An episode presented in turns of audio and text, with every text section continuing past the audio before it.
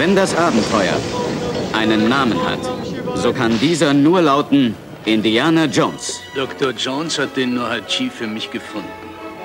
Und er wird ihn nun abliefern. Sofort. Sagen Sie, wer ist denn dieser nur? Hatschi. Schmeiß die Kanone weg, Jungchen.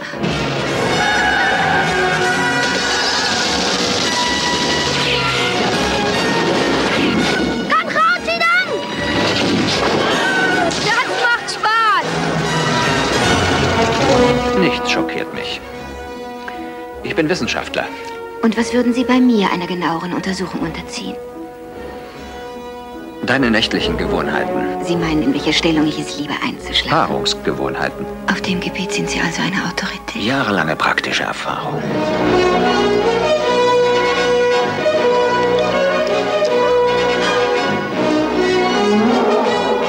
Hör auf, dich zu beschweren. Das war unglaublich teuer. Er sagt ihm, er soll ausziehen und das Böse bekämpfen. Um ihm zu helfen, gibt er ihm fünf heilige Steine, welche magische Kräfte haben. Magische Steine, Reichtum und Ruhm, also wissen Sie. An ihrer Stelle würde ich lieber in unserer Nähe schlafen. Hier sind sie sicher. Dr. Jones, neben einer Schlange würde ich mich sicher fühlen als neben Ihnen.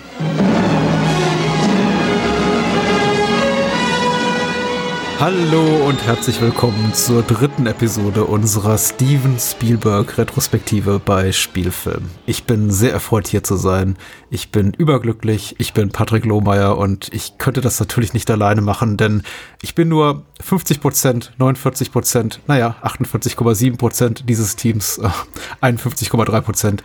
Stellt mein lieber, liebenswerter Freund und Kollege Dennis Bastian. Hallo Dennis. Hallo Patrick, ich äh, freue mich sehr auf diese heutige Episode. Ich habe mich extra gestärkt mit einem kleinen Kelch mit Kaliblut, frisch, äh, frisch gezapft und äh, damit fühle ich mich auch äh, sehr gut vorbereitet auf diese Folge.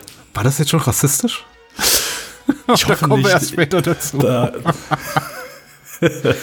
Nein, alles äh, gut. ja, gibt's, gibt's, gibt's mit Sicherheit ein paar äh, Disclaimer. Aber gut. Die Farbe Lila ist Ja. halt auch schon ein paar Jahre alt. Ja, richtig. Äh, soweit. Ein äh, Standardgespräch mittlerweile, was wir führen vor jeder Aufnahme zu Steven Spielberg, ist, äh, was kann man zu Filmen, über die alles gesagt scheint, doch sagen. Aber anhand eures Feedbacks wage ich mal zu beurteilen, also ich sag mal, euer, hier, ihr da draußen, ihr Hörerinnen und Hörer, wage ich mal irgendwie die, die Annahme, wir machen das einigermaßen gut. Denn bisher war das Feedback sehr, sehr liebenswürdig und ich möchte mich nochmal ganz herzlich bedanken für all die netten Tweets und Kommiss Ko Kommentar Kommissare, Kommentare und äh, Vielleicht haben auch Kommissare Ja. zugehört, Patrick. Auch, auch dafür, Warum? für die, für die Kommissare, die uns zugehört haben. Genau, möchte auch niemanden diskriminieren. Warum? Äh, auch, also Kommissarinnen und Kommissare, alle sind willkommen. Denn wir sprechen heute über ja, die Schaffensjahre 1982 bis 85. Drei kurze Jahre, vier kurze Jahre, also 82 bis 85. Nee, ich bin gerade über meine eigenen, über meinen eigenen Gedanken gestolpert. Es schien mir unglaublich, dass dieser Mann in äh, drei Jahren Steven Spielberg äh, drei her herausragende oder zweieinhalb herausragende Filme oder anderthalb m, produziert hat. Wir werden es erörtern, aber er hat es auf jeden Fall getan. Und zwar zwischen 1982 und 1985 erschien E.T., der Außerirdische, E.T. the Extraterrestrial. 1982, im Jahr 1984 Indiana Jones and the Temple of Doom. Der Tempel des Todes. Und äh, last but not least, Fragezeichen, The Color Purple aus dem Jahr 1985. Äh, Steven Spielbergs Sprung in, naja, sagen wir mal so, das Prestige-Kino. Und ähm, ob ihm das gelungen ist, werden wir eruieren.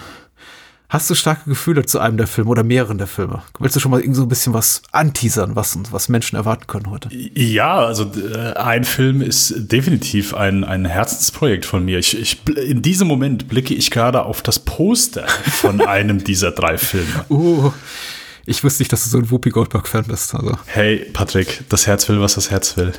ja. ich mag Whoopi, wollte ich nur sagen. Also nichts nix Böses, nix, also die ist toll. Äh, wo wir äh, bei der, was Penny Marshall Filmografie? Das war Penny Marshall, ja, natürlich. Jumping Jack Flash? Ja, es war Jumping Jack Flash. Ja. Genau, ich meine, da hast du schon mal gesagt, dass du, äh, dass du ein großer äh, OP-Fan bist und äh, sie sehr schätzt und äh, diesen Film genauso, den ich da, glaube ich, zum ersten Mal für gesehen habe, für den Cast. Ja, wenn sie gut ist, ist sie gut, sagen wir mal. Also mich wundert es jetzt auch so beim Rückblick auf äh, ihr, das ist ja ihr, ihr Major-Spielfilmdebüt 1985. Mich hat es auch nochmal überrascht, selber überrascht, wie schnell ihre Karriere dann auch äh, losging, abhob. Und weil ich glaube, Jumping Jack Flash war ja schon im Jahr darauf. Und ich glaube, sie hat tatsächlich vier, fünf, sechs Filme innerhalb von ganz kurzer Zeit produziert und also sie schien schon im Jahre 86, 87, gerade mal ein, zwei Jahre nach ihrem Debüt hier, omnipräsent zu sein für mich im Kino. Ich bin ein paar Jahre älter als du. Das sind auch all die Filme, die dann auch ins frühe Privatfernsehen reinschwappten. Mhm. Und da konnte man sich eigentlich an Freitag und Samstagabend vor Wuppi kaum retten. Deswegen alle Achtung. Und dann ging es so ganz schnell wieder, ich möchte nicht sagen bergab, weil sie hat ja dann Oscar gewonnen, dann ging erstmal nicht bergab für Ghost und aber naja, dann kam der Dinosaurierfilm und dann seitdem. Also ich muss gestehen, ich bin nicht sehr bewandert, wenn es um die Filmografie von Whoopi Goldberg geht. Aber äh, ich muss einfach fragen, was ist der Dinosaurierfilm? Weil ich kenne ich kenn Sister Act. Theodore Rex. Theodore Rex? Okay. Ja. Äh, das spielt äh, Whoopi einen Cop und ermittelt an der Seite eines Dino-Cops ein Verbrechen. Ah. Ja.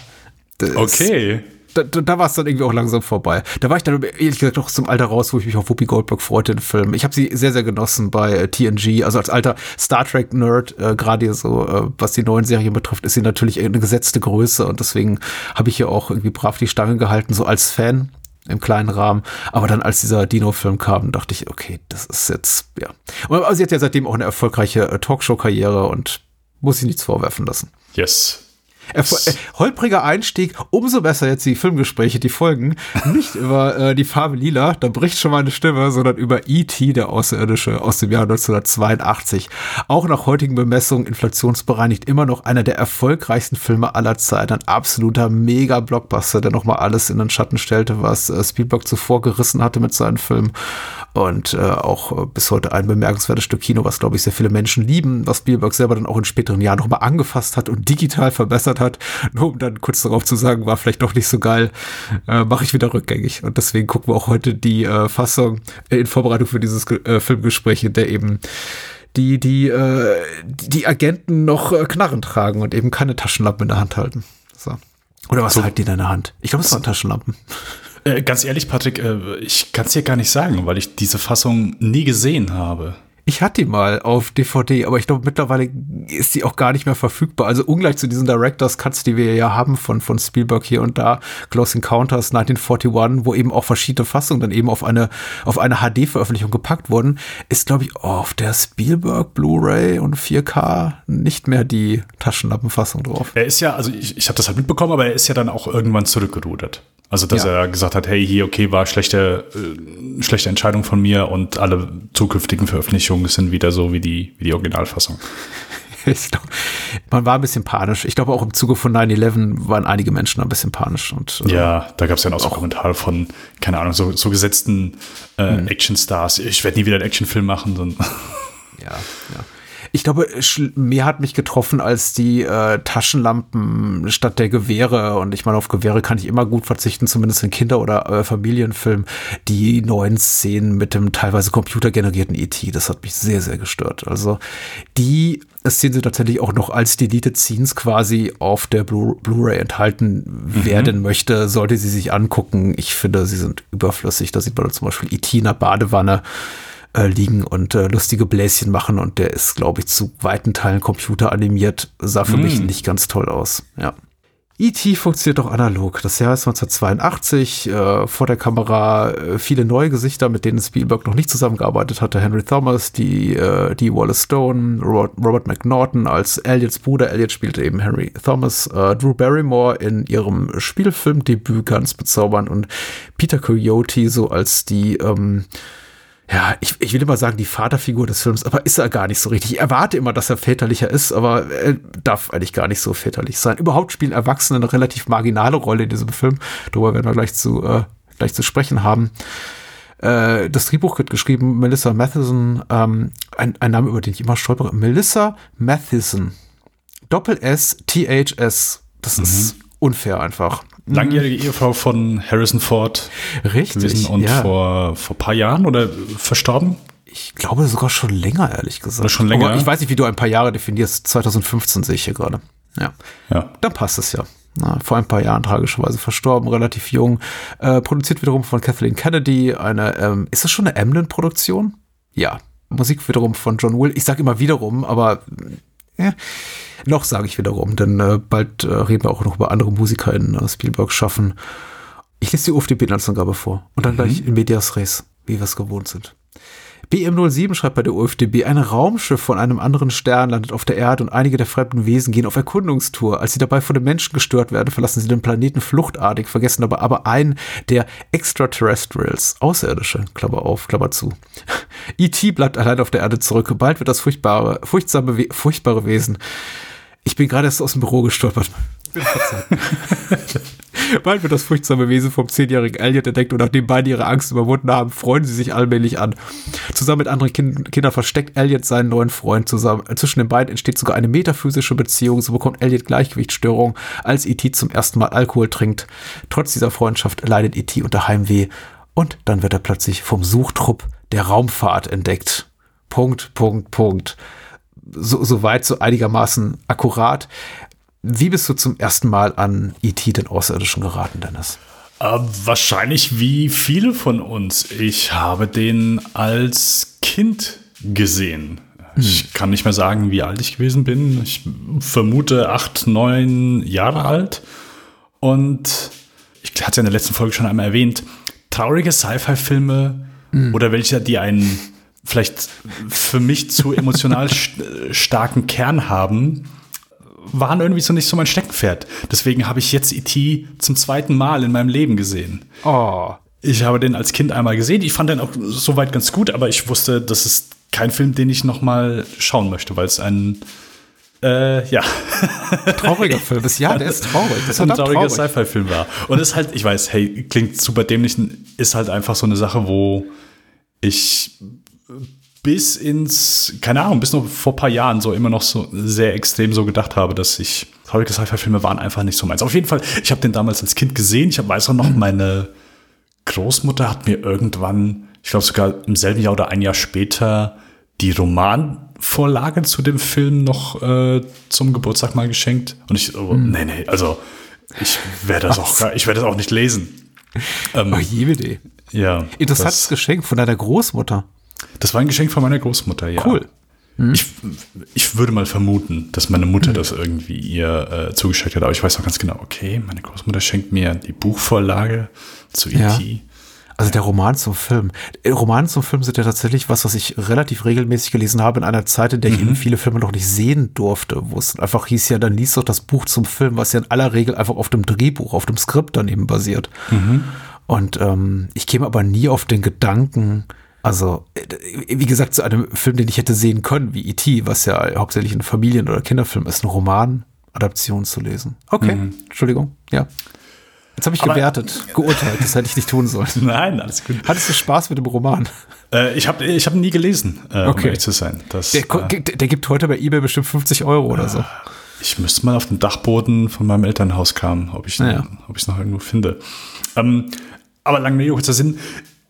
Der Film ist weiterhin trotzdem so in meinem Kopf geblieben, weil er einfach in der Popkultur schon recht stark verankert ist. Sei es jetzt in Video-Essays auf YouTube oder in, in, in allgemein Popkultur, in, in, in Werbeclips, in, in Parodien. Also, keine Ahnung, Last Action Hero hatten wir auch schon besprochen. Gibt es ja auch den einen Shot, wo, wo Danny Madigan, der mit den schönen Haaren, äh, diese, die Mondfahreinstellung einmal dort kopiert hat. Also, der ist immer in meinem Kopf gewesen. Der ist jetzt nie so irgendwie, ah, okay, äh, E.T., was, was passiert nochmal? Dafür ist er, glaube ich, dann einfach, hat einen zu großen äh, Impact gehabt. Ähm, Genau, aber deswegen war auch für mich nie so irgendwie, dass ich sage, oh ja, ich müsste den, ich müsste den nochmal gucken. Und ich bin sehr happy mit der Wiederanschauung gewesen. Also der äh, funktioniert immer noch sehr gut, ist ein sehr schöner Kinderfilm. Ähm, ich bin jetzt nicht, keine Ahnung, komplett aus dem Häuschen gewesen. Dafür ist er, glaube ich, noch dann zu sehr Kinderfilm, aber hey, der, äh, die Performances sind gut, der ist äh, ökonomisch erzählt. Ähm, Kinderdarsteller sind alle sehr schön. E.T. selbst funktioniert natürlich auch immer noch sehr schön und ich kann auch verstehen, wenn du E.T. siehst, dass du erstmal vielleicht denkst, ah, okay, keine Ahnung, ob, ob das so, also äh, so gut funktioniert, ob Kinder darauf abfahren, ja, äh, ist, aber ja, Spielberg, äh, bei dem funktioniert's und du schließt den einfach sehr schnell ins Herz und klar, ist natürlich einfach eine sehr emotionale Situation. Das heißt, du bist weit weg von zu Hause, deine ganzen Freunde und Verwandte und Familien sind weg. Oder vielleicht ist er auch noch mit Freunden im Raumschiff gewesen. Wir wissen es ja nicht. Aber ja, so dass die Freundschaft zwischen ihm und äh, Henry Thomas Charakter, fällt mir gerade der Name nicht ein, Elliot? Elliot. Ach, ja, Elliot, ja, natürlich, Elliot. Ja, das, das Ich kommt sag's vorwurfs- vorwurfsvoll Elliot, äh, natürlich Elliot, weil ich bin doch jemand, der den Film ungefähr 30 Mal gesehen hat. oh, Ähm, bitte sprich. Ja, und es ist einfach äh, eine sehr schöne Freundschaft und die Beziehung zwischen, zwischen den beiden, die sich da, die sich aufbaut. Und das ist einfach natürlich das so der, der Kern des Films. Ist immer noch sch- schön anzusehen, funktioniert auch sehr gut, ähm, hat eine sehr angenehme Mischung einfach zwischen dem Humor, zwischen so, okay, hier, wir haben Alien, das oh, zum ersten Mal Bier trinkt und äh, den Fernseher ausprobiert und äh, eine Perücke aufzieht. Ähm, wir hatten, glaube ich, vor ein paar Folgen mal über, also nicht vor ein paar Folgen, aber wir hatten mal über Steven Spielbergs Humor gesprochen und gerade so Ja. bezüglich 1941, wo wir gesagt haben, da funktioniert der Humor einfach, also dieser komplette Slapstick-Humor. Und hier, das ist natürlich ein bisschen weiter weg von Slapstick, es ist halt so der Spielbergische Humor, der ein bisschen vielleicht feiner ist und nicht so kein, kein Blödelhumor und funktioniert schon wesentlich besser. Also ich habe hier mehr geschmunzelt als in, keine Ahnung, fünf Minuten, als während ganzen, äh, der ganzen Laufzeit von 1941. Und das merkt man dem Film auch noch, äh, merkt man dem an. Ich habe dir gesagt, es gibt Fans von 1941 da draußen. Wir treten jetzt nochmal nach. Also, Sorry. Sorry ja, mir für- geht's ja genauso tatsächlich. Wobei Ähm, viel gelacht habe ich ja nicht. Aber gut. Nein, also Lachen ist übertrieben, aber schon den ein oder anderen Schmunzler. Das definitiv. Aber wie, wie geht's dir denn noch? Kannst, hast du noch Gefallen an einem Film, den du 30, 30 Mal gesehen hast? Äh, mein Gefallen ist unglaublich groß. Ich liebe diesen Film wirklich äh, wie kaum einen zweiten. Wiederum so ein Film, und es passiert mir, glaube ich, hier in unseren Besprechungen häufiger in letzter Zeit, aber eben auch bei einigen äh, Filmen, die wir im Bahnhofskino besprechen, ein Film, auf den ich blicke und sage, ich glaube, ich würde ihn niemals so meine ewige Top Ten packen, weil, weil dafür ist einfach vielleicht nicht technisch herausragend genug und er ist inhaltlich nicht ei- einmalig genug und überhaupt auch nur für, ich glaube nicht je, jeden Menschen gleichermaßen gut geeignet, aber das muss er ja eben auch gar nicht sein. Ich habe das Gefühl, das ist ein Film wie für mich gemacht. Er passt mir unglaublich gut. Es ist ein Lieblingsfilm. Es ist kein typischer bester Film, aber es ist ein Lieblingsfilm von mir. Ich mag ihn wirklich sehr. Ich kann unmöglich datieren, wann ich ihn genau gesehen habe. Es war definitiv äh, in den 80er Jahren auf, wenn mich nicht alles täuscht, äh, dem Videotape, was ich mir von einem Freund oder von einer befreundeten Familie geliehen hatte. Und wir haben den dann auch als Familie geguckt im Fernsehen an einem Samstag oder Sonntagnachmittag. Also so vage. Ich, ich kann auch die Umstände besser nachvollziehen als ähm, den genauen Termin. Das kann jetzt 1985 oder 87 oder 88 gewesen sein. Ich weiß es nicht. So oder so. Der Film hat mich unglaublich getroffen, wahnsinnig getroffen und die Art, wie er mich traf, die hat auch bis heute, also die Wucht, mit der er mich traf, hat auch bis heute kein bisschen abgenommen. Ich kann den jetzt immer wieder gucken und ich lieg immer wieder da nieder, wenn der Film echt traurig ist. Ich bin furchtbar, das nimmt mich alles furchtbar mit. Ich finde ihn ja auch hier und da lustig, das ist auch schon richtig. Ich muss auch jedes Mal lachen hier bei äh, Penis Breath, was im, im deutschen Pimmelswerk ist. Also wenn ähm, Elliot das zu seinem Bruder Mike sagt und äh, die, die Sache hier mit dem besoffenen Elliot und betrunkenen E.T., das ist auch einigermaßen komisch, aber ich bin dann auch doch, doch immer wieder überrascht, wie, wie unlustig der Film ist oder wie, wie, sagen wir mal so, wie ernst er das junge Publikum nimmt, denn dem wird hier schon einiges abverlangt. Also der Film ist von Beginn an hochdramatisch. Du hast eben diese Verfolgungsjagd. E.T. ist gleich von Beginn an in Gefahr im Grunde. E.T. selber, du hast ja auch bereits gerade er erwähnt, ist auch nicht unbedingt zugänglich. Er hat so ein Character Design äh, aus den Händen hier von Carlo Rambaldi, im Original mit der Stimme von Pat Welch. Ähm, ganz rauchige, knarzige, merkwürdige Stimme, wie jemand, der wirklich zehn Päckchen Kippen am Tag raucht. Und das ist alles so, alles so wenig zugänglich. Und ähm, das dann anzugucken, zu denken, ja, das ist eigentlich ein Film für ein junges oder jugendliches Publikum, äh, ist schon komisch, vor allem im direkten Vergleich mit dem, was heute so für Kinder sechs Jahre und aufwärts produziert wird, wo viel mehr im Vergleich an die Hand genommen wird. Und wir werden eben überflutet mit äh, Bibi und Tina und, und, und, und Co. In, in, in meiner Wahrnehmung so, wenn ich jetzt so aufs Kinderprogramm dieser Tage gucke, weil ich habe ja einen zehnjährigen Sohn, der im Grunde gerade jetzt für diese Art von Entertainment unglaublich äh, empfänglich fertig sein sollte und der will nicht Bibi und Tina gucken und der will nicht drei Fragezeichen gucken. Die Hörspielreihe ist ja toll, aber die Filme sind furchtbar. Ähm, der möchte aber auch nicht E.T. gucken, ehrlicherweise, weil der findet die Figur auch doof. Der hat ein Bild von E.T. gesehen, hat gesagt, nee, E.T. findet er merkwürdig, unheimlich, äh, er möchte den Film nicht gucken. Hat er bis heute nicht. Okay. Und dafür guckt Papa ihn eben immer wieder. Und ich frage mich jetzt auch dann bei jedem Wiedersehen, warum hat mir der damals so gefallen? Und ich glaube, genau deswegen, weil er eben kein, kein Blödelhumor hat, weil er nicht, weil er im Grunde ein Film ist mit Thematiken, die Kinder begreifen können, aber er auf eine sehr erwachsene Art und Weise inszeniert ist im Sinne von, er nimmt mich ernst. Ich fühle mich komplett abgeholt in meiner kindlichen Sensibilität damals wie heute. Und ich kann jetzt auch nicht, möchte es auch nicht behaupten, dass es bei mir alles so gut funktionieren würde heute noch, wenn ich ihn jetzt im Alter von 40 plus zum ersten Mal gesehen hätte.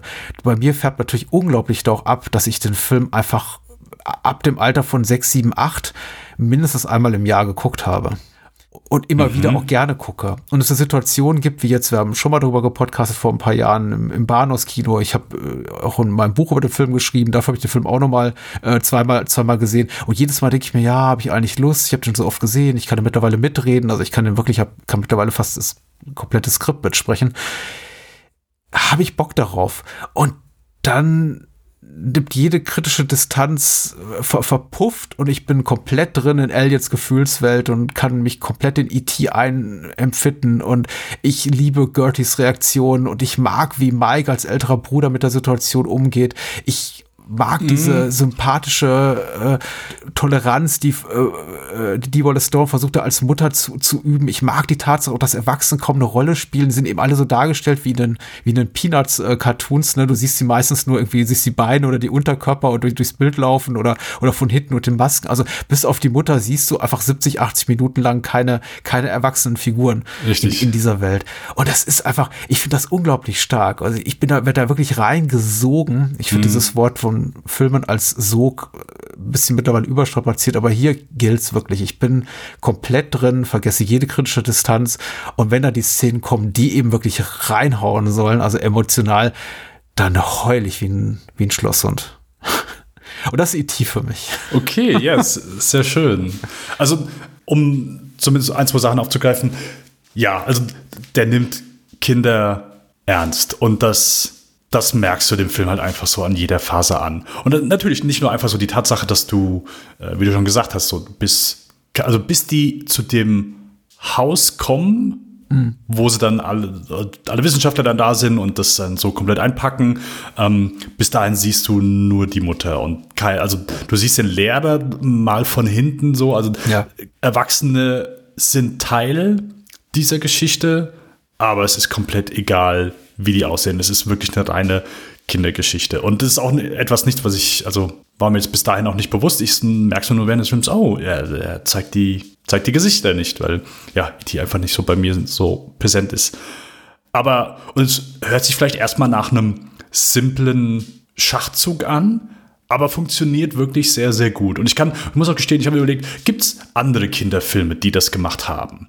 Oder gibt es eher Filme, die dann gesagt haben, okay, wir verzichten primär auf Erwachsene komplett, sondern wir mhm. zeigen einfach nur die, die Kinder. Und das fand ich, war eine super Entscheidung hier. Diese, ja, Erwachsene sind Teil der Geschichte, aber es ist egal. Ihr müsst die Gesichter von denen nicht sehen. Oder ihr müsst sie zumindest erst ab einem gewissen Zeitpunkt sehen, wo ihr so in der Geschichte drin seid, wo ihr so auf E.T. Elliot und seine, seine Freunde und Familie einfach fokussiert seid, mhm. dass der Film einem einfach zeigt, hey, das ist der Fokus, die anderen Erwachsenen sind, sind egal. Und du nimmst sie wahrscheinlich dann auch eher als Bedrohung wahr, wenn du die ganze Zeit die Gesichter von denen nicht gesehen hast, dann, dann bist du halt einfach so extrem auf die Kinder fokussiert. Hm. Ich fand es auch sehr schön, weil ich wusste auch, wie gesagt, ich wusste, ich kannte noch ein paar Szenen, so, die waren mir bewusst, aber ich wusste dann gewisse Handlungspunkte nicht mehr. Und eine Sache, die ich nicht erwartet habe, ist, als Elliot seinem Bruder und äh, Drew Barrymores Charakter hm. ähm, Mike und Gertie, ja. E.T. zeigt, hm. habe ich eine andere Reaktion erwartet. Oder zumindest dann ein, ein anderes Vorgehen. Das, ich dachte, okay, gibt's, ist ein von den Kindern, die dann geht, geht, geht Mike dann irgendwie zur Polizei, weil er irgendwie sagt, oh, hier bei uns ist das Alien, dass er irgendwie so sein Bruder verrät, weil äh, aus irgendeinem Streit raus, nee, also, und das, weißt du, so, so richtig nervige Handlungspunkte, wo, wo plötzlich dann ein Charakter so zum, Arschloch wird und dann äh, Ich verstehe, ja. ja, ja. die äh, unser, unser Hauptcharakter verrät. Nee, passiert nicht. Ähm, fand ich sehr schön. Und ja, einfach so den, den Zusammenhalt von, von all denen. Weil es zeichnet sich ja am Anfang schon so ein bisschen ab, so als man die Kinder so zum ersten Mal ähm, eingeführt werden, oder zumindest so der, ich sag mal, etwas weitere Freundeskreis, wo wir auch C. Thomas Howell, äh, erste Kinorolle einmal sehen, dass Elliot so ein bisschen außen vor ist. Er will ja erst mitspielen, er sagt, hey, kann ich auch mitspielen und äh, er wird ja so ein bisschen eingeführt hier. Er ist so, ja, nicht, nicht ganz akzeptiert. Ich würde ihn nicht als Außenseiter bezeichnen, aber zumindest, ja, auf, aufgrund seines Alters ist, wird er nicht so ernst genommen von den anderen, wie, wie er es vielleicht gern hätte. Ähm, und deswegen hatte ich mir da einfach mehr Reibereien oder mehr Konflikt erwartet, aber nicht bekommen und fand das sehr schön. Also, dass die Kinder dann auch in dem Moment so sofort zusammenhalten und die Erwachsenen hier einfach so die, äh, die konstante Bedrohung sind. Und deswegen konnte ich mich auch sehr gut auf die Kinderdarsteller einlassen, haben natürlich auch einfach, sind nicht nervig, sie haben gut performt. Klar, äh, Drew Barrymore ist eine, ist eine gute Darstellerin. Ich kenne jetzt auch gerade den, den Darsteller von Mike nicht, aber der hat mir auch sehr gut gefallen.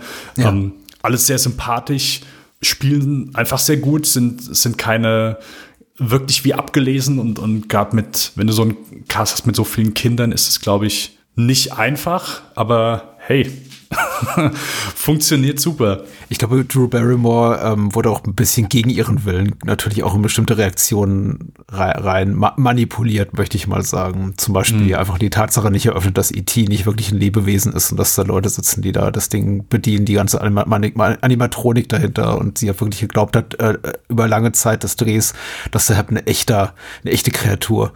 Und deswegen Oh, auch diese okay. Reaktion zeigt hier und da. Aber in ihrem Alter, sage ich mal, ist sowas Fair Game, solange, möchte ich mal sagen, Erziehungsberechtigter am Set ist und eben darauf gewartet, äh, geachtet wird, dass die Psyche des Kindes keinen, keinen Schaden nimmt. Aber dass man natürlich auch so authentische Reaktionen aus gerade den sehr jungen Darstellern nicht rauskriegt, ohne ein bisschen hier und da zu tricksen, ist auch klar. Und ich finde das dann eben auch legitim.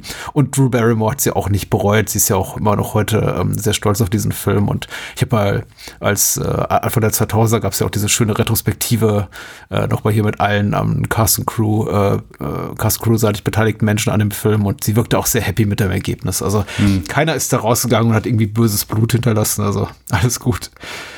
Ich versuche immer, ich bin immer geneigt, so Regeln draus zu erstellen, wenn ich sowas sehe wie hier, was wir jetzt so gerade beschrieben haben, mit denen Erwachsenen spielen eigentlich keine Rolle und die Mutter ist halt im weitesten Sinne auch eine Sympathieträgerin und versucht schon die Familie einigermaßen in Schutz zu nehmen, kann es aber nicht wirklich. Bestimmte Themen sind auch tabu, warum der Vater abgehauen ist mit einer anderen Frau und das wird dann einfach, es wird nicht drüber gesprochen und die Mutti kümmert sich schon gut um ihre Kinder, aber eben auch nicht in der Art und Weise, dass man sagen kann, sie ist sowas wie eine, eine, sie gehört zum Hauptensemble oder ist irgendwie hat eine tragende Rolle. Ähm, was den späteren Verlauf der Geschichte betrifft. Aber sie ist eben einfach da. Sie ist eine gute, starke Figur, ohne wirklich so in den Vordergrund geschoben zu werden, dass es wieder, dass man Gefahr läuft, die Erwachsenen zu den heimlichen Helden oder äh, Gegenspielern des Films zu machen. Die, die, die gibt es nicht und trotzdem ist die Geschichte wirklich spannend, obwohl es keine erwachsenen Helden oder, oder Schurken gibt. Und ich finde, der Weg hier ist ein guter, einfach zu sagen, man reduziert die Partizipation der Erwachsenen auch auf ein Minimum oder man macht es eben so, was äh, zum Beispiel Miyazaki in seinen Ghibli-Filmen auch, auch ganz toll macht, was mittlerweile auch so ein bisschen auf die Art und Weise, wie man Kinderfilme heutzutage inszeniert, also gerade so im Animationsfilmbereich auch abgefärbt hat. Oder man macht eben quasi wirklich die Erwachsenen zu Alliierten der Kinder. Und nicht mehr wie früher, dass man sagt, ja, ja, Monster gibt's ja gar nicht. Und dann kommt der Erwachsene rein und ist immer so der Partypuper, der dann sagt so, was, ein Außerirdischer? Ich rufe die Cops. Oder was, ein Außerirdischer? Er, er, er muss umgebracht werden oder irgendwie sowas in der Art. Also das passiert einfach nicht. Es gibt eine unglaublich großen, starken Zusammenhalt, eine Allianz zwischen diesen Kindern, Genera ich möchte nicht generationenübergreifend wäre falsch, weil zwischen Gertie und Mike ist eben auch ein himmelweiter Altersunterschied. Ja. Und das ist eben wirklich toll. Und ich glaube, das ist eben auch dieses Erwachsene ein bisschen aussperren können und gleichzeitig diese Allianz, dieses Bündnis formen mit Kindern deines Alters und auch den Älteren und Jüngeren. Das ist, also zumindest bei mir, das ist ein unglaublich großen Ort der Sehnsucht so in meinem tiefsten Innern damals getroffen. Und ich kann selbst heute noch drauf gucken und mir denken, hätte ich einen älteren Bruder gehabt, ich wünschte, er wäre Mike gewesen. Und hätte ich eine jüngere Schwester gehabt, ich habe eine jüngere Schwester, aber nicht äh, mit dem Altersunterschied wie jetzt irgendwie äh, hier ähm, Elliot und Gertie. Ich wünschte, sie, sie, sie wäre so cool und lustig, so amüsant und so was ich auch, auch, auch empathisch mit, mit E.T. wie Skirty ist. Ähm, Und also für mich ist es einfach ganz toll, hier bei diesem Film anzukommen, in diese Familie zu kommen. Ich fühle mich unglaublich wohl, auch weil die Wohnsituation, ich habe nicht in den Suburbs gewohnt, ich bin in einem Dorf aufgewachsen, aber auch das war alles so ein bisschen entrückt, aber war immer so ein bisschen uncool. Ich war nie der coolste Junge in der Klasse, ich hatte immer den längsten Weg zur Schule. Es war auch, auch überwiegend langweilig. Meine Kindheit war sehr stark von Langeweile geprägt, deswegen habe ich auch viel Fernsehen geguckt einfach und viele Video, Videokassetten angeguckt. Und irgendwie das so zu sehen, dass da wie, wie da plötzlich so ein Außerirdischer reinplatzt und das ganze Leben auf den Kopf stellt und dann plötzlich einfach die, die Kids, die vorher mit Steinen nach die auf den Schulhof geschmissen haben, plötzlich sagen, hey, der, der kleine Elliot, der kleine Patrick ist vielleicht doch nicht so uncool. Das war einfach ein toller, ein toller Ort, also ein toller Filmort, an den ich gerne immer wieder zurückgekehrt bin und es eben auch bis heute tue. Und äh, ich glaube, es gibt jetzt Menschen, die, die hoffen darauf, dass wir über, über die ganze Technik reden und technische Aspekte des Films und das werden wir vielleicht auch noch, aber für mich ist es allem voran wirklich einfach ein, ein Vibe. Wer sagt das letztes mit dem? Was? Also der, ein, ein, ein, Film der Vibes, ein Film der Gefühle einfach. Ah, okay. Ja. Vibes, ja. Don't mhm. watch it, feel it. Das bin ich. Ach so, der, der Satz aus Tenet. Ja. Ah, okay. Oh, der Satz aus, ja, der, der berühmte Film Tenet vom großen emotionalen Filmemacher Christopher Nolan. Ja, ja genau. Der Spielberg unserer Zeit. Äh, äh, genau, ja das ist, wir können aber gerne auch über die Technik reden, über die, die Kunstfertigkeit des Films, zum Beispiel John Williams Score, der ist ganz fantastisch. Ich finde das einer seiner schönsten Filmmusiken, weil sie am Anfang auch kaum da ist und weil sie so unglaublich, so, so langsam kommt, so langsam wächst und sehr, sehr subtil ist. Und diese ganzen Main-Themes, die alle kennen aus E.T. E auch noch gar nicht angespielt werden, aber zu Beginn haben wir fast so atmosphärische Geräusche über dem Vorspann, einfach auch nur sch äh, blaue Schrift auf schwarzem Grund. Ich finde, das ist so, so unheimlich und düster und auch gewagt, so super unkonventionell für einen Kinderfilm. Das, äh, das packt mich bis heute.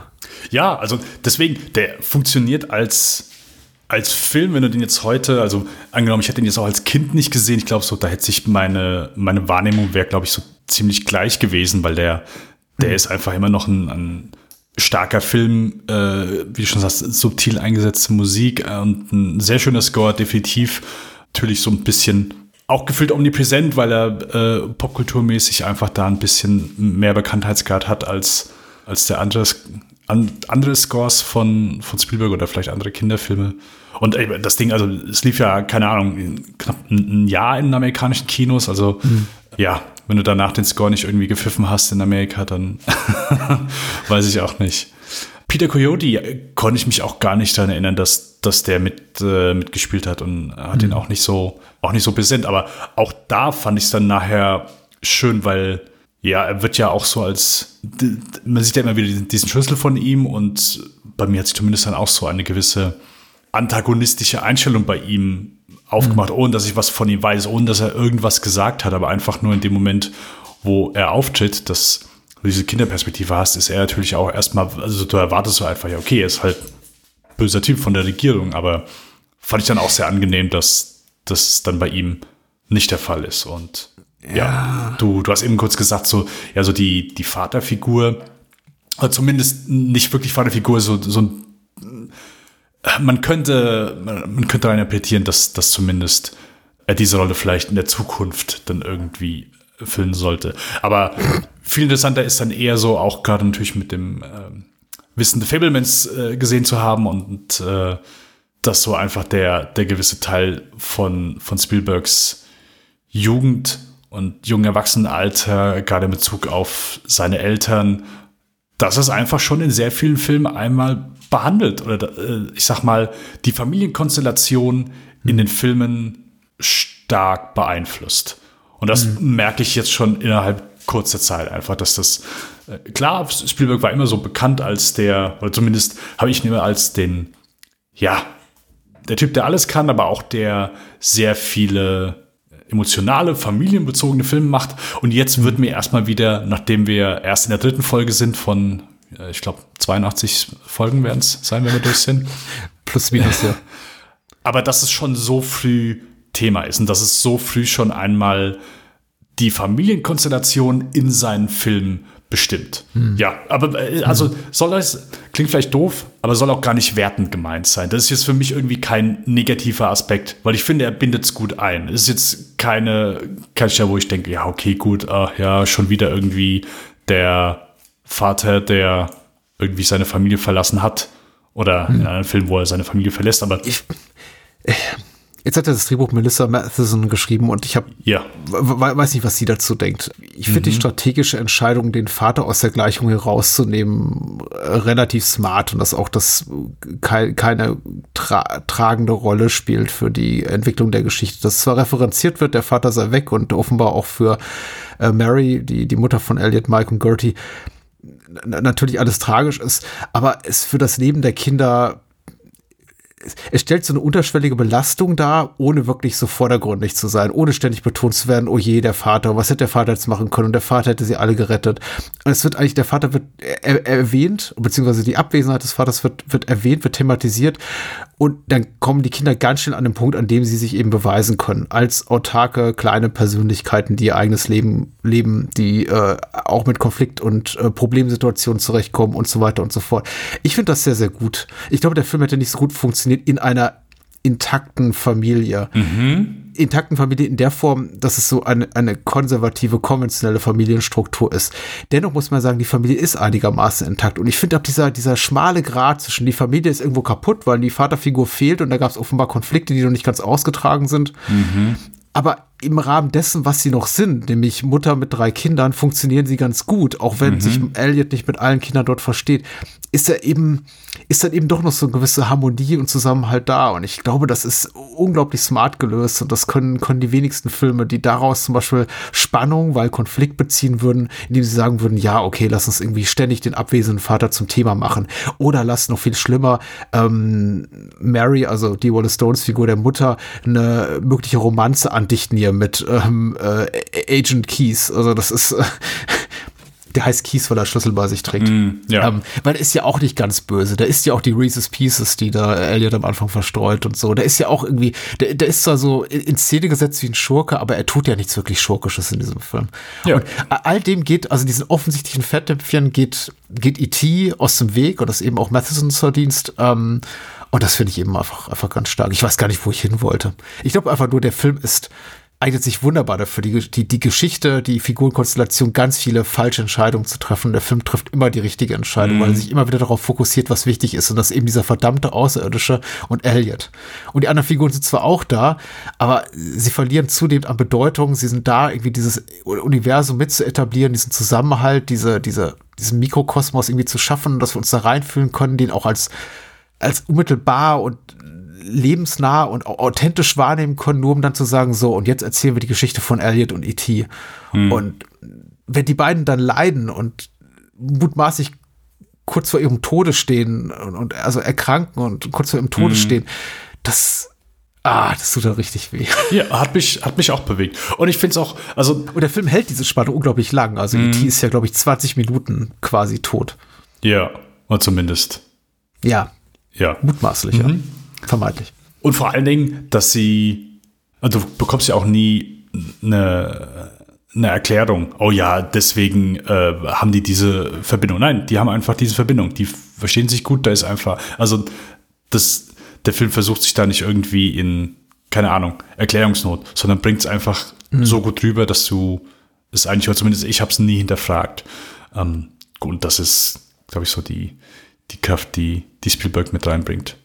Was ja, ich glaube, häufiger hast du in, in, in, in Filmen seine Filme, oder zumindest empfinde ich das so, wo, äh, ohne jetzt vorwegzugreifen, aber es gibt, gibt die eine Stelle in Jurassic Park, wo jeder sagt, oh, okay, aber wenn du genau drüber nachdenkst, da dürfte eigentlich kein Abgrund sein. Äh, hier, egal. Ja. Der Typ ist einfach, äh, einfach ein guter Filmemacher und äh, kann sehr gut über diverse andere Erklärungen hinwegsehen, weil äh, Emotionen trumpfen Plot oder Logik zu jeder Zeit. Da stehe ich definitiv hinter. Close Encounters wird ja sehr geliebt. Der Film hat eben inhaltlich viele Parallelen mit Close Encounters. Close Encounters äh, richtet sich na, nach meinem Dafürhalten noch an ein deutlich erwachseneres oder älteres Publikum. Ähm, Ja, obwohl er auch definitiv. halt für mich, ja, obwohl er für mich auch als Familienfilm durchgeht. Also ich würde hätte jetzt keine Scheu, Close Encounters mit einem mit einem Zehnjährigen zu gucken. Das wäre überhaupt kein Problem, glaube ich. Aber er ist eben, weil die Protagonisten alle erwachsen sind, dann eben doch noch mal ein bisschen für eine andere Zielgruppe da. Und ich, es ist auch so eine Alterssache. Ich glaube einfach, da ich nicht mit Close Encounters aufgewachsen bin, sondern eben E.T. mein erster großer Spielberg war, der für mich eine richtig große Rolle spielte in meinem Leben, hat er mich eben am meisten angepackt. Und ich gucke deswegen auch immer so ein bisschen mit aus der ET-Perspektive auf Spielberg so thematisch ähnlich gelagerte Science-Fiction-Filme wie AI und wie Close Encounters und gucke und, und, und bin dann immer schnell dabei zu sagen, ja, aber ET macht es irgendwie besser. ET stellt den Jungen, den kleinen Jungen authentischer dar, der ist irgendwie greifbarer, dem bin ich näher. E.T. hat die spannenderen Außerirdischen, das ist für mich einfach ein riesiges Manko an Close Encounters. Die Außerirdischen sind uninteressant. Hier sehen wir eben sofort, hier gibt es ein unglaublich gutes Worldbuilding, auch so ein überstrapaziertes Wort, ich weiß, ich hasse es auch, egal. Hier wird, hier wird eine Welt geschafft, einfach durch diese kleinen Momente, wo wir eben sehen, ah, die Außerirdischen sind Botaniker, die haben da so ganze quasi Gewächshäuser im Inneren ihres Raumschiffs und das ist irgendwie, die, die, die wird so, sofort Leben eingehaucht. Du siehst, wie die miteinander kommunizieren Charakteren. Das sind nicht einfach nur kleine Menschen oder Kinder, die man Alienmasken aufgesetzt hat, sondern da gibt es eben, da gibt es eine richtige Infrastruktur, ein, ein, ein Beisammensein, ein Zusammenleben, ein, ein, eine gewachsene, ein organisch gewachsenes, ein organisch gewachsener Mini-Staat oder was auch immer das in einem, in, in einem Raumschiff da ist. Die funktionieren zusammen, die arbeiten zusammen. Das ist alles so, so, so durchdachter die Familie ist authentisch. Genau das, was mir eben auch in Close Encounters fehlte. Also da, wo die Familie zwar auch sich unglaublich gut authentisch anfühlt. Ich habe überhaupt keinen, keinen keine, keine Kritik an den Familien rund, äh, der Szene rund um Richard Dreyfuss Familie.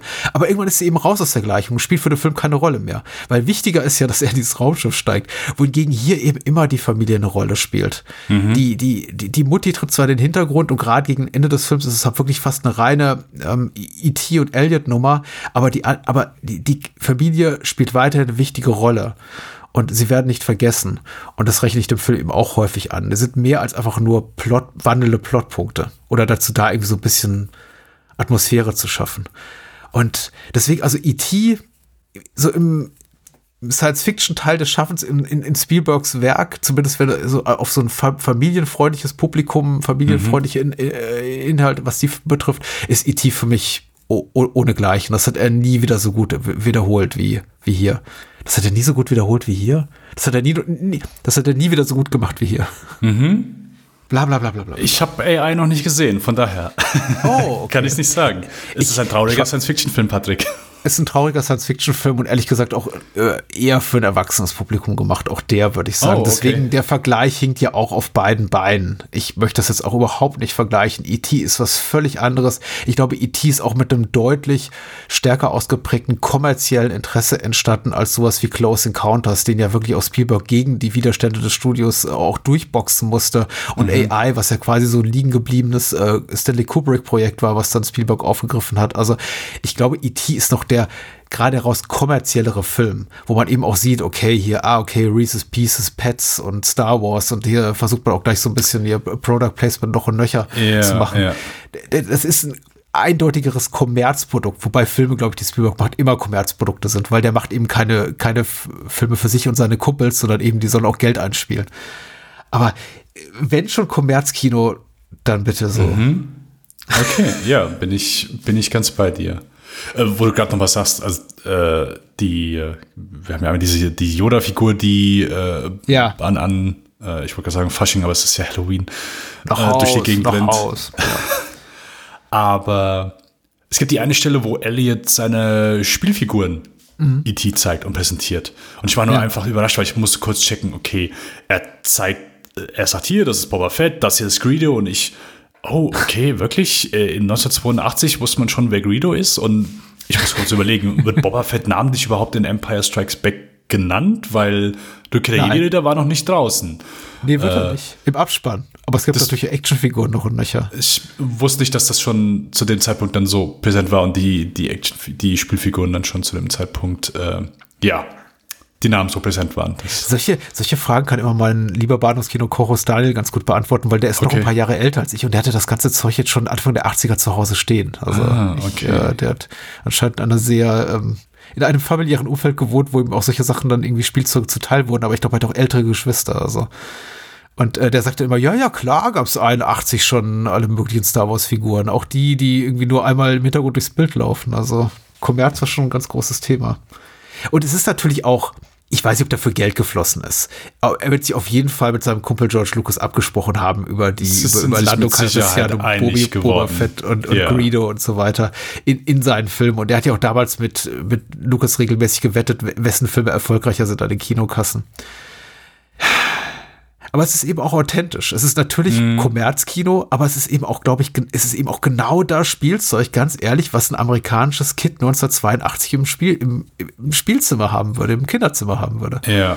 Ja, und deswegen genau. nehme ich es ihm eben nicht übel, wenn er sagt, hier, guck mal, der Pez-Spender, hahaha. Und ich denke, ey, klar hat Pez dafür irgendwie wahrscheinlich 100.000 Dollar bezahlt, aber ich fand Pez-Spender mit acht Jahren auch ganz super. Und ich glaube, das ist schon nochmal so ein Unterschied zu, äh, ach, ich will nicht zu viel äh, Bashing betreiben, aber hm keine Ahnung, erste Staffel von Stranger Things, wo dann, keine Ahnung, die Kids irgendwie in der heutigen Zeit leben, aber haben irgendwie The Thing, John Carpenter Poster in den Zimmer hängen. Und ich denke, nee, das hätte keiner von denen irgendwie im Zimmer hängen. Wo du irgendwie so merkst, die Filmemacher waren einfach Fan davon. Die haben sich, ja. das, da stand halt die Hommage an äh, andere Dinge mehr im Vordergrund, als dass man sich gesagt hat, okay, was, hätte diese, was hätten die Kids hier wirklich in ihren Zimmern hängen? Mm, mm. Und äh, ich, äh, Patrick, weißt du, welche Position ich in einer gewissen amerikanischen Firma nicht gehabt hätte in 1982? Ja. Die Person bei M&M's, die gesagt hat, nee, also in eurem Film machen wir nicht mit, weil das, äh, nee, nee, nee, nee, da fragt nur einen anderen. Weil M&M's wurde wohl als erstes angefragt und die haben Nein gesagt. Und deswegen sind sie auf Reese's Pieces ja. ausgewichen, die ein äh, paar sehr gute Jahre hatten. So, so hört man.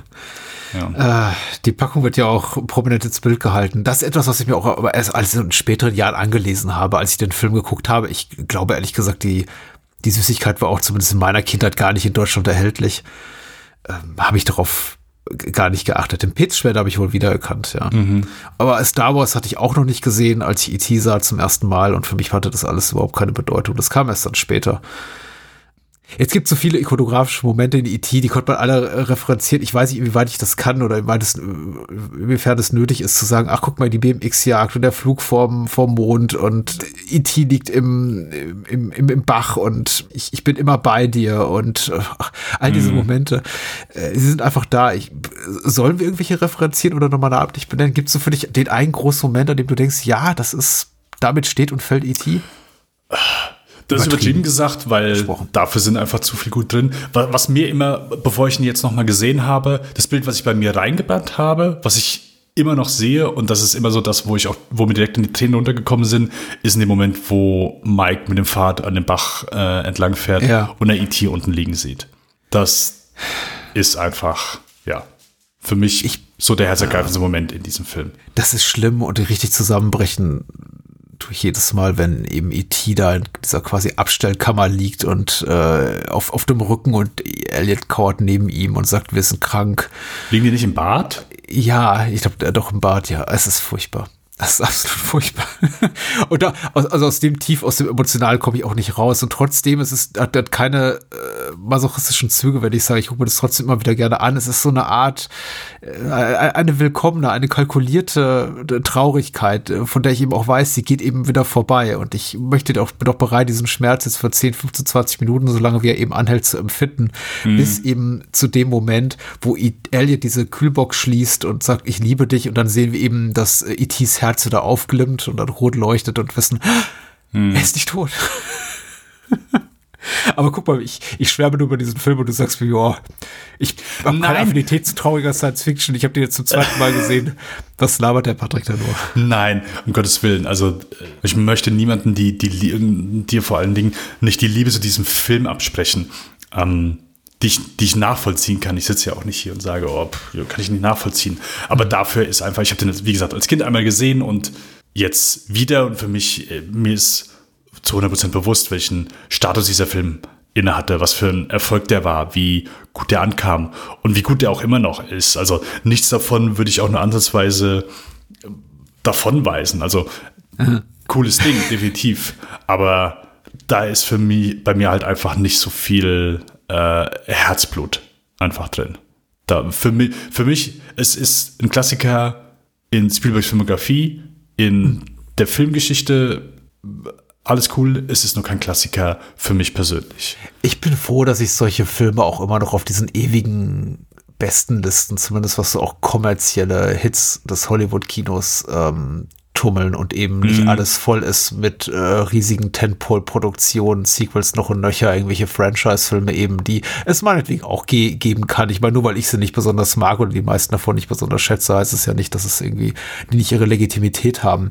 Aber dazwischen eben sowas zu erblicken wie eben so äh, Jaws und E.T. auch auf den besten Listen der äh, kommerziell erfolgreichsten Filme ever, macht mich immer ein bisschen glücklich einfach. Dass es eben einfach originelle, originäre neue Stoffe gibt, die so simpel sie sind und so formelhaft sie sind. Äh, und wie gesagt, ich weiß, dass E.T. ein Stück auch ein Stück kalkuliert, kalkuliertes Kommerzkino ist, abseits von aller Empathie, die hier Matheson und, und Spielberg beweisen auf Drehbuch- und Regieseite, dass eben ein Stück Kommerzkino ist, dass es eben einfach ein Stoff ist, der der nicht irgendwo abschreibt, sondern etwas Neues macht. Und das ist bestimmt auch nicht einmalig. Und ich bin mir ganz sicher, dass man von E.T. aus auf viele andere Stoffe verweisen kann, wo man sagt, ach, guck mal, in dem Film gab es auch schon eine ähnliche Familiendynamik und guck dir mal, Yasuhiro Ozu hat sowas schon in den 30ern gemacht oder whatever. Mhm. Aber hey, ähm, in dieser technischen Perfektion und wie maßgeschneidert für einen jungen Menschen, der ich eben damals war, Mitte, Ende der 80er, mit der Musik von John Williams, allein diese Kla Klaviervariation des Main-Themes da über den Endcredits, ich habe da, also, da passiert ja gar nichts, da laufen einfach Namen von Cast and Crew über, über, über den Bildschirm.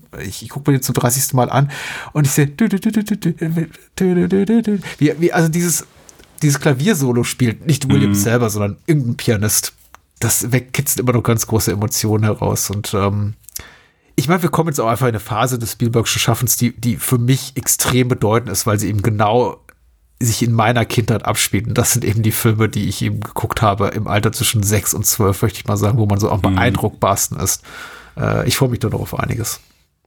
Carlo Rambaldi eben, der die Puppe auch gestaltet hat, ist auch ein eben, wirklich guter. Man kann über das Figurendesign geteilter Meinung sein. Ich habe auch eben schon meinen Sohn erwähnt, der gesagt hat, ich will den nicht gucken, weil E.T. ist so hässlich. Aber Carlo Rambaldi hat eben auch schon an, an Close Encounters mitgewirkt. Er hat äh, das Alien mitgestaltet in Ridley Scotts Film mit, mit, mit High Giga und äh, die, die Kreatur in Possession äh, dem tollen Solowski-Film äh, entworfen. Also wer die nicht gesehen hat, der hat echt was verpasst. Und, und dann später eben Dune gemacht mit David Lynch. Und also man kann auch über Dune viel schimpfen, die David Lynch-Version. Da ist eben auch einiges verkehrt dran. Ich finde den ja endlos faszinierend. Aber die Kreaturen in Dune sind auch absolut toll. Also die haben eben sowas immer äh, sehr, sehr organisch, so grenzwertig eklig mit äh, Körperöffnung an Stellen, die man vielleicht irgendwie auch, auch gar, nicht dort erwartet hätte, vor allem in Bezug auf Dune jetzt, nicht in Bezug auf E.T. gesprochen. Hm ich, ich mag ihn einfach. Er ist für mich so einer, neben Rob Bottin, der eben auch äh, Carpenter's The Thing gemacht hat, unter anderem, die, die, was du gerade erwähnt hattest, so einer der großen unbeso unbesungenen äh, Effekthelden der 80er Jahre. Nicht unbesungen im Sinne von unbekannt, weil bekannt sind die beide, aber Leute eben, über die man nicht so viel redet, wie über, sagen wir mal, Stan Winston und, äh, und, und dergleichen, aber tolle Arbeit machen. Bla bla bla. Lass uns über Indiana Jones reden. Okay, sehr ich, gerne. Ich fühle mich ganz schlecht. Wieso das? Weil ich das Gespräch über ET so eingenommen habe und ich glaube. Es ist ja auch ein großer Unterschied. Nein, ich denke, wir haben, wir haben ausführlich über ET gesprochen und du konntest zumindest mir auf jeden Fall sehr gut klar machen, warum der Film dir so viel bedeutet. Und so vielen anderen. Und hey, es ist ein Klassiker. Es, äh, ich kann es absolut nachvollziehen. Also, also soll nicht despektierlich gemeint sein, ah ja, Code ist ein Klassiker, also mag man den automatisch. Äh, ja. Nein. Äh, mir ging es darum, da ist ein Stempel zurecht. Sehr schön. Über den Pimmelzweck, also Penis Breath im Original, äh, haben sie, glaube ich, auch gestritten wegen der Altersfreigabe, aber sie ist drin geblieben. Ich finde auch gut, das äh, ist auch etwas, das für die äh, Sanitized Version äh, rausgeflogen ist, wenn mich nicht alles täuscht, also die oh, von okay. nochmal überarbeitete, weil das könnte man ja heute nicht mehr sagen und ich finde super, dass es wieder drin ist, weil so sprechen Kinder eben verdammt. Und das Mädchen, was äh, Elliot, also. Oh ja, Alarmstufe Rotzer, Elena Eleniak. Ele wollte ich gerade sagen, die spätere, äh, das spätere Steven Seagal Love Interest und ja. äh, Baywatch Badenixe Erika Eleniak, genau. Sei auch nochmal hier namentlich erwähnt. In einer kleinen Rolle. So. Indiana Jones, der Tempel des Todes. Ähm, ich bin froh, dass wir heute über guten Indiana Jones Film reden. Der fünfte war nicht so toll. Wir reden heute über den zweiten. Hast du den fünften schon gesehen? Ich habe den fünften schon gesehen, ja. Ja. Äh, lass uns über Temple of Doom sprechen. Sehr, sehr. Zwei Jahre später nur. Äh, zwei Jahre später nur eine ne große Nummer, ein Film, von dem sich heute viele der daran Beteiligten etwas distanzieren, im Sinne von, es gibt da äh, Making-ofs, auch damals schon auf der DVD und mittlerweile natürlich auch auf dem Blu-ray und äh, 4K-Fassungen, wo sich dann alle äußern und sagen, ja, das war ja nicht meine Idee und eigentlich wollte ich den nicht machen, sagt Steven Spielberg, äh, das war alles Georges Idee und da hatte diese Leute da, die später für ihn Howard the Duck gemacht haben und die haben das tolle Drehbuch fabriziert und na, ah, ich weiß weiß nicht, ich weiß nicht. Und es ist, ähm, also sag mal so, bevor der vierte Teil rauskam und vor allem bevor der fünfte Teil rauskam, war das hier so der am stiefmütterlichsten behandelte, behandelte Teil, am stiefmütterlichsten behandelte Teil so der Reihe. der Indiana Jones Trilogie. Den Film, von dem alle nur so hinter vorgehaltener Hand gesagt haben, ja, ich mag den ja, obwohl der albern ist, obwohl der rassistisch ist, obwohl der einfach auch teilweise ein bisschen doof ist. Aber gut kann man gucken.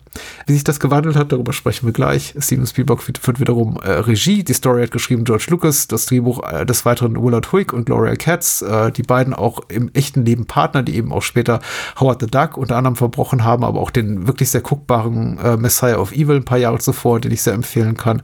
Musik wiederum von John Williams, äh, Kamera Douglas Slocombe, hast du, glaube ich, ausgesprochen mhm. Oldschool-Cinematograph, der eben auch äh, für alle Teile bis inklusive drei der Reihe verantwortlich ist und Schnitt äh, Michael Kahn. Also typischere Spielberg-Besetzung in der Crew als noch bei E.T. zuvor und vor der Kamera Harrison Ford, Kate Capshaw, Ki Hui Kwan, der gerade, also jetzt Anfang dieses Jahres ein Riesen-Comeback erlebte. Amrish Puri, Roshan Set, äh, Pat Roach sich hier und äh, Roy Chow als Lao Che der wahrscheinlich, also für mich immer denkwürdigste, die denkwürdigste Figur des ganzen Films. Bei der UFDB schreibt Moonshade, Indiana Jones kehrt zurück, nachdem er bei der Erring Erringung eines Diamanten in einem Nachtclub in Shanghai beinahe vergiftet, erdolcht und erschossen wurde, flieht er mit einer halbhysterischen Clubsängerin und seinem jungen asiatischen Freund Short Round mit einem Flugzeug. Doch über Indien wird auch hier ein Mordversuch gegen sie ausgeführt und alle drei müssen abspringen. Sie gelangen in ein Dorf, aus dem heilige Steine und sämtliche Kinder entführt wurden. Die Spur führt zu einem Fürstenpalast im Dschungel, wo sie einem machtgierigen Jungfürsten auf die Spur kommen, der die Kinder in den Minen arbeiten lässt. Doch hinter ihm steht ein noch machtvollerer Sekten Führer. Ja. Das Jahr ist 1984. Aber wann hast du den Film zum ersten Mal gesehen? Und in welcher Form? Auch in einer geschnittenen Fassung im Free TV? Ja, das habe ich in der Tat, Patrick. Ich wollte diesen Teil sehen, habe meinen äh, noch äh, jüngeren Bruder bei mir gehabt und wir haben diesen Film heimlich im Schlafzimmer meiner Eltern damals geguckt auf einem Fernseher. Und es war eine geschnittene Fassung. Äh, es war keine mhm. geschnittene Fassung, das ist richtig. Oh. Äh, es war eine ungeschnittene Fassung. Oh, böse. Denn böse. plötzlich kam die Stelle, wo äh, einem Menschen bei äh, Bewusstsein das Herz rausgenommen wird. Ja. Und es war zu viel für meinen Bruder, denn der war, glaube ich, zu dem Zeitpunkt neun oder zehn. Und du und warst? So, äh, ich war zwei Jahre älter. So. Okay. Und er hat sofort angefangen zu weinen, ist schreiend runtergelaufen, äh, kam mit meiner Mutter hoch und sagte, was guckt ihr hier? Sofort ausmachen. Und ich, es kann ja wohl nicht wahr sein. Und ich ihm, als, also, als er angefangen hat zu weinen, ich, nee, bitte sei still, bitte sei still, okay, es ist gleich vorbei, es ist gleich vorbei. Weil ich wusste, wenn das hier weitergeht, dann äh, wird der Film ausgemacht. Und so lief es dann auch leider. Wir mussten den Film ausmachen. Also äh, mussten wir den äh, wieder gucken, beziehungsweise ich habe den ja. dann aufgenommen, als er dann das nächste Mal im Free TV kam. Ähm, und es war leider eine geschnittene Fassung, was ich zu dem Zeitpunkt oh. nicht wusste. Denn in dieser Fassung war diese Szene nicht zu sehen. Und ich war mir aber sicher, dass ich das damals gesehen habe. Aber äh, wir haben dann einfach, ich habe immer wieder diese, die Fassung gesehen, die ich dann auf äh, Kassette aufgenommen habe. Und jedes Mal dachte ich, ich muss das geträumt haben ich muss es geträumt haben, die Szene gibt's halt nicht, aber ich bin mir sicher, ich habe das damals gesehen, weil äh, mein Bruder ist ja weinend runtergerannt. Ich habe das auch gesehen. Also wir haben uns das ja nicht beide eingebildet. Und ich bin fast wahnsinnig geworden, weil ich halt jedes Mal, wenn ich diesen Film gesehen habe, was sehr häufig ist, mir sicher war, ey, ich bin mir sicher, ich habe das gesehen. Bis irgendwann dann die Offenbarung kam. Ähm, ich weiß auch nicht mehr wann, aber irgendwann habe ich dann diese Fassung gesehen, wo, wo die Szene drin war und es war wie als hätte, mich, als hätte man dich mit einer, einer, einer Fackel touchiert und du wärst plötzlich bei Bewusstsein wieder gewesen. Ja, genau, ja. genau. Ich wollte gerade sagen, ich habe keinen Matrix-Code mehr gesehen, sondern ich habe nur noch, hm. äh, ich sehe nur noch Brünette, ich sehe nur noch Blonde. Ja. Das war eine, eine wahrliche, wahrliche Offenbarung. Denn hm. von nun an konnte ich den den wahren Glanz dieses Films wieder erneut sehen. Und seitdem habe ich den sehr häufig gesehen. Äh, hm? Häufiger als jeden anderen Indiana Jones. Oh, tatsächlich. Mhm. Oh, wow. Äh, kann ich von mir nicht behaupten. Ich habe ihn aber häufig gesehen. Ich glaube auch immer so ein bisschen aus dem Wunschgedanken heraus, der Film möge besser sein, als er ist. Und äh, Spoiler, ich mag den Film sehr gern. Ich denke, er ist sehr gut. Ich glaube, er ist nicht bei weitem nicht so gut wie Raiders, aber das ist eben auch ein qualitatives Gefälle. Das ist, also kann, kann jetzt schon mal vorwegschicken, auch mit Blick auf Teil 3 und 4, die wir eben auch noch in dieser äh, Retrospektive besprechen. Kein Film wird wieder so gut sein aus der Indiana Jones Reihe wie Raiders. Raiders mhm. ist einfach für mich äh, reine Perfektion. Und Jenna Jones und der Tempel des Todes ist ursig, urs unterhaltsam. Ich, ich mag den wirklich gern. Ich langweile mich in keiner Minute, aber er hat seine Probleme hier und da. Mhm. Ähm, ich weiß nicht, wann ich ihn zuerst gesehen habe. Es war definitiv eine geschnittene Fassung. Die Szene über die äh, mit der Herzentnahme und auch ein, zwei andere Ekelmomente, die ich glaube für die äh, Fern die Privatfassung, Privatfernsehfassung rausgeschnitten wurden, die waren mir eben nur so aus Schulhoferzählungen bekannt. Und ich meine, dass ich sowieso erst äh, regelmäßig die Möglichkeit hatte, Indiana Jones ungekürzt zu sehen, als ich mir irgendwann in den 90er Jahren die Kaufkassette äh, kaufte von zusammengespartem Taschengeld und aus äh, Nebenjobs wie Babysitten und so. Da hatte ich sowas wie das, was ich heute als Disposable Income äh, bezeichnen würde. Also so im älteren jugendlichen Alter von 16, 17 habe ich mir dann die Box gekauft und dann eben auch regelmäßig ungeschnitten gekauft. War eine hübsche Sache, aber ich glaube, bis dahin war diese ganze Herzentnahme nur so eine Sache, die mir auf, auf dem Schulhof begegnet ist. Und ich war nicht enttäuscht. Also als ich die zum ersten Mal sah, dachte ich, oh ja, das ist schon ade adäquat blutig. So, sowas mag ich. Aber da kam ich eben auch schon so langsam in das Alter rein, wo mir dann auch härtere Stoffe zur Verfügung standen. Und das hat mich dann eben auch nicht mehr so, so beeindruckt. Was ich allerdings bis heute beeindruckend finde, ist überhaupt die düstere Atmosphäre des Films. Also, mhm. Also abgesehen von den zwei, drei blutigen Momenten. Und ich glaube, Raiders ist fast noch ein bisschen brutaler. Also da wird noch mehr, da schmelzen noch mehr Gesichter und fliegen Köpfe weg, aber äh, als hier. Aber der denkwürdigere Moment ist, ist wirklich Temple of Doom, weil er eben auch diese Historie mit sich trägt, dass man eben quasi dafür das PG-13-Rating kreiert hat, also in dem Jahr, als hier Temple of Doom und, und Gremlins rauskamen, auch eine Spielberg-Produktion, wo man eben gesagt hat, wisst ihr, das ist eigentlich nichts mehr für ein sehr, sehr junges Publikum. Also wir können nicht irgendwie ein PG-Rating Kinderfilm geben und dann am Tag drauf gehen die mit ihren Eltern in Temple of Doom und erwarten was ähnlich Erbauliches äh, wie das kleine Einhorn oder so. Mhm. Ja. Also es bleibt schon im Gedächtnis. Mittlerweile bin ich ja nicht mehr in einem Alter, wo ich das auf diesen einen Moment reduziere. Ich versuche einfach auch Spaß zu haben an den anderen Sachen. Und da ist der Film dann eben mal mehr, mal weniger gelungen. Ich finde ihn vor allem stark in der zweiten Hälfte.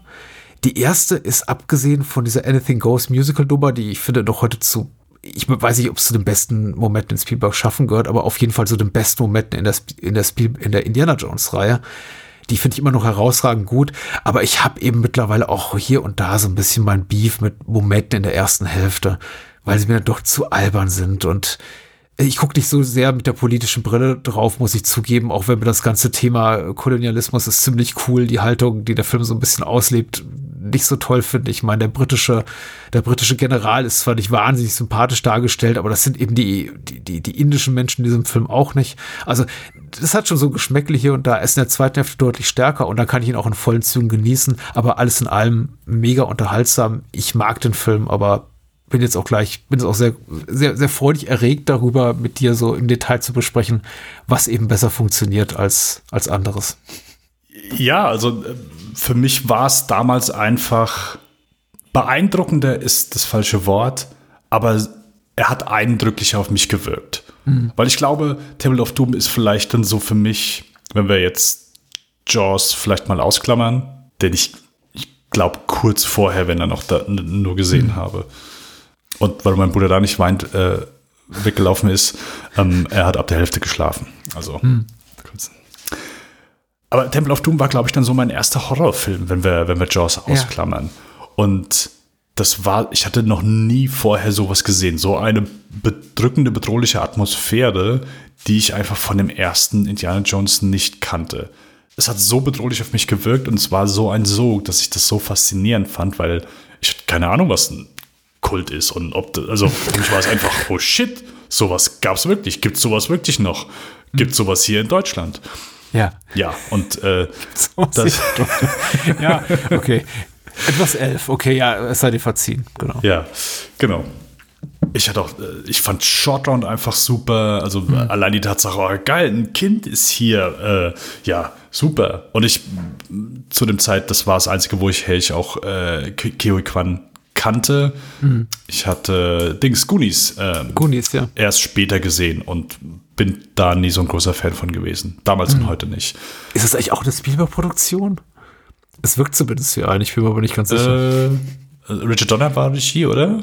Unter John hat Regie geführt, ja. Ja, Und ich ja. glaube, es war auch eine Spielberg-Produktion, aber ich bin mir nicht mal hundertprozentig sicher. Da habe ich letztens habe ich ein Video auf Twitter gesehen, äh, komplett unrelated. Äh, Richard Donner hat irgendwie Urlaub gemacht nach dem äh, nach dem Goonies-Dreh ähm, Ja, irgendwo auf der. Insel. Und dann äh, ist Spielberg irgendwie mit der Kamera bewaffnet und all den Kids und hat ihn äh, überrascht und überfallen. Das fand ich Ja. sehr, das war sehr schön. Ich hatte vorher kurz die Reunion da zu E.T. erwähnt, die sehr harmonisch ablief. Und ich auf der Goonies DVD oder Blu-ray gibt's auch ein schönes äh, Feature, wo sie sich alle, wo sie alle wieder zusammenkommen und man merkt richtig, wie die sich mögen und das finde ich immer so herzerwärmend. Und ich glaube auch Richard Donner ist ein richtig feiner Kerl, also nach allem immer so, was ich von ihm wahrnehme, hinter den Kulissen scheint er ein echt, echt guter Typ zu sein. Und ich wollte auch sagen, ergänzen, natürlich war Goonies eine Spielberg-Produktion, sogar die Story-Idee kam von Steven Spielberg, also. Und war eine Emlyn-Produktion, also weiter im Text, Entschuldigung. Ja, alles gut. Ki Hu Kwan. Ähm, ja, Der Roman. genau. Und äh, das, ich fand ihn als Shotround äh, sehr cool. Ja, Willie Scott ist nicht der beliebteste Charakter in der Filmgeschichte, das Mhm. ist mir wohl bekannt. Aber mir hat es, glaube ich, als Kind dann auch nicht unbedingt, äh, war mir so ein bisschen egal. Ah ja, die ist halt die hysterische Frau. Mhm. Das hast du als Kind nicht irgendwie so, so wahrgenommen. Und ich kann dir auch gar nicht sagen, wieso. Du hast eben gesagt, Raiders ist der bessere Film. Ohne Frage. Ist, würde ich, würde ich nie anzweifeln. Ähm, bin ich voll dabei. Aber das hier ist einfach für mich so eine Achterbahnfahrt. Ich liebe diesen Film. Ich, So viel Momente, also wirklich Momente, die sind für mich als Evergreens. Ähm, ich finde ihn unglaublich lustig. Ich kann mich halt, keine Ahnung, äh, wenn, wenn, egal was Shotron sagt, okidoki, Dr. Jones. Also halt bei, bei jedem seiner äh, Sätze schmeiße ich mich weg. Ähm, der, der hat ein wahnsinniges Tempo drauf. Ich, keine Ahnung, es gab damals bei, ah, es gibt so eine Firma, Exit to Nowhere oder No Exit to Nowhere, die haben Ja. damals äh, T-Shirts äh, gemacht. Ich weiß gar nicht, ob es die immer noch gibt. Aber die haben T-Shirts gemacht von Last Exit to eben- Nowhere gibt's glaube ich, immer noch. äh, Last Exit to Nowhere, richtig, genau, das war's. Und die haben, äh, die haben T-Shirts gestaltet von eben fiktiven Firmen aus der äh, Popfilmografie. Also jetzt keine Ahnung, hier gab's ein T-Shirt von Wayland Yutani äh, und äh, und all sowas. Und dann äh, gab's damals ein T-Shirt von äh, hier der Shay äh, Airplanes. Ja. Habe ich mir geholt, ist eins meiner Lieblings-T-Shirts, äh, immer noch gut. Also einfach Kleinigkeiten, die, die mir innerhalb dieses Films einfach so, wo ich gedacht habe, ich brauche das einfach, ich brauche das einfach. Ich liebe diesen Film so sehr. Er ist komplett gaga. Es, mich fasziniert bei jeder Sichtung immer die Balance, die dieser Film hinbekommt, weil ja, er ist unglaublich düster. Also für, für das, was, keine Ahnung, die anderen Indiana Jones Teile sind aber schafft es einfach, so viel Slapstick hier auch reinzubringen. Also wirklich, Slapsticker geht es, glaube ich, in, in, in der Spielberg-Produktion nicht. Und denke, bei jeder Sichtung mal so keine Sekunde denke ich, oh, okay, das passt aber jetzt nicht, nicht wirklich. Finde er, er dreht ein paar Momente sehr schön auf den Kopf oder zumindest so spielt mit den Erwartungen ähm, vom ersten Teil, wo keine Ahnung, gegen Ende Harrison Ford im ersten Teil ist die, die berühmte Szene, wo, wo er diesen Schwertkämpfer erschießt, weil er müde ist und dann hier trifft er auch zwei Schwertkämpfer, greift zu seiner Pistole und ist nicht da. Ähm, Im ersten Jahr Jones, er hat gegen Ende, er, er hält den Raketenwerfer auf die Bundeslade. Belloc sagt ja hier, du bleibst nur, das wirst du nicht tun. So, und hier gegen Ende sagt er, ey, hier, äh, wenn ihr weiterkommt, dann äh, werde ich hier die Brücke äh, in zwei schneiden. Und also, ah, okay, ja, er blufft nur. Nee, diesmal blufft er nicht. Was eigentlich komisch ist, weil Temple of Doom ist ja eigentlich ein, spielt ja vor, zeitlich vor äh, Raiders Ja, of the. Lost Ark. Und die Weiterentwicklung macht ja eigentlich eher Sinn, wenn es halt eine Fortsetzung ist, weil zeitlich danach spielt. Aber nun, Ja, interessant, dass du das so siehst, dass es irgendwie da tatsächlich den, den ersten Teil referenziert, im Sinne von, okay, wir äh, kennen vermeintlich die Figur hier von Henry Jones, Indiana Jones schon und wir wissen ja, dass es dann am Ende nicht tut, aber er tut es dann eben doch, weil für mich tut er eben es, also mit dem Raketenwerfer im ersten Teil schießt er eben nicht auf die Bundeslade, weil er, weil ihm eben die als Artefakt, als archäologisches äh, zu wichtig ist, wohingegen er eben hier, hier gibt's ja nichts zu retten. naja gut, also- im Grunde schon. Also sein, die Steine eben für dieses von, Dorf. sagen wir mal, minderem äh, historischen Interesse, möchte ich mal behaupten. Also, aber, aber für ihn, also per, per, persönlich, für das Dorf ja durchaus wichtig, ja. Aber vielleicht ist er einfach Egoist und denkt sich, naja, für Museum eher, überflüssig, dann kann auch die Brücke dran glauben. Und die Steine. Ähm, Ich albere jetzt ein bisschen rum, ja. Ich, ich versuche nur darüber, ihn wegzutäuschen, dass ich eben das nicht gesehen habe, aber ich finde de deine Beobachtung eigentlich sehr, sehr gut tatsächlich. Und ich gucke, das ist nicht so, werde ich auch genau drauf achten. Also ich, ich gebe dir aber auch vollkommen recht, natürlich ist das was, also das ist ja so eine Sache, die der erste und dritte Teil jetzt vielleicht den zweiten nicht voraus haben, aber der Grund oder so der Handlungspunkt, dass man sagt, hey, wir suchen jetzt Artefakt XY, ist natürlich ein himmelweiter Unterschied. Hier, du hast einfach nur, ja, drei magische Steine, wo du auch als Zuschauer denkst, okay, gut, ich habe noch nie einen Bezugspunkt dazu gehabt. Äh, ja, das Dorf freut sich jetzt einmal, wenn die wieder da sind, aber natürlich ist es so ein bisschen egal. Und bei den anderen kannst du, äh, wir haben beim letzten Mal schon so ein bisschen drüber gesprochen, ob du, ob man jetzt gläubig ist oder nicht, aber ich glaube einfach, da spielt ein bisschen mehr so diese Weltgeschichte einfach mit, wo du, wo du vielleicht dann mehr anfangen kannst, oder vielleicht dann einfach kon vom Kontext her ein bisschen besser einordnen kannst und diesem Artefakt mehr Wichtigkeit zusprechen kannst. Ganz egal, ob es für dich wichtig ist oder nicht.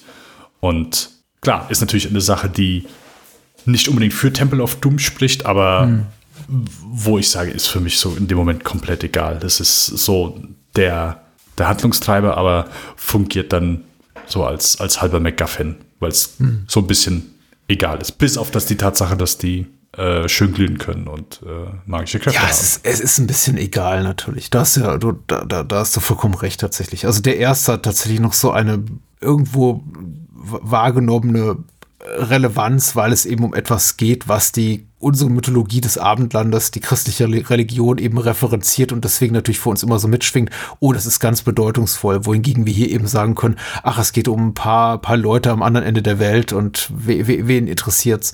Das ist natürlich auch der Nachteil des Films und ich glaube, warum man ihm eben auch unter anderem auch äh, durchaus so rassistische Züge an, ankreidet.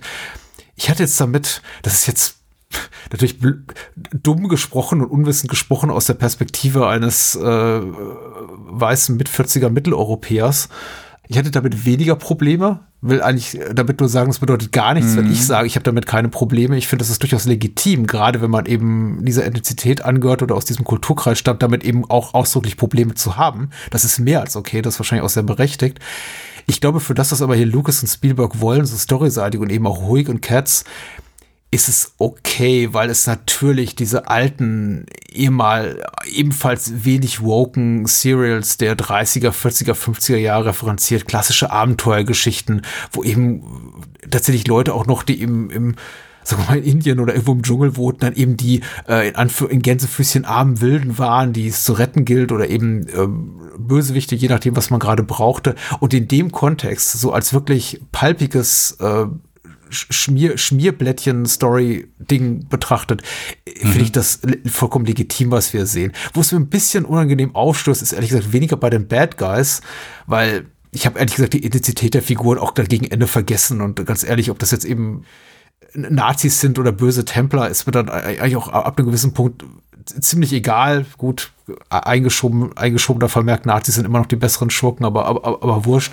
Womit ich, glaube ich, eher so le leichtes Beef habe, ist die Dorfbevölkerung, dass da nie so jemand, nicht jemand dabei ist, also die vermeintlich Guten, der vielleicht ein bisschen schlauer ist oder kultivierter oder auch die so ein bisschen aus diesem, ach guck mal, die armen, armen, ungebildeten, die dort im, im im Wald leben Leute, dass der Film sich niemals davon so ein bisschen emanzipiert und diese Leute davon emanzipiert, diese Menschen, die da leben, das finde ich so ein bisschen, bisschen traurig. Da hätte ich mir einfach so ein bisschen, hätte ich mir einfach einen, einen Hauch mehr Fairness in deren Porträt gewünscht. Ich weiß aber, dass das hier der falsche Film ist.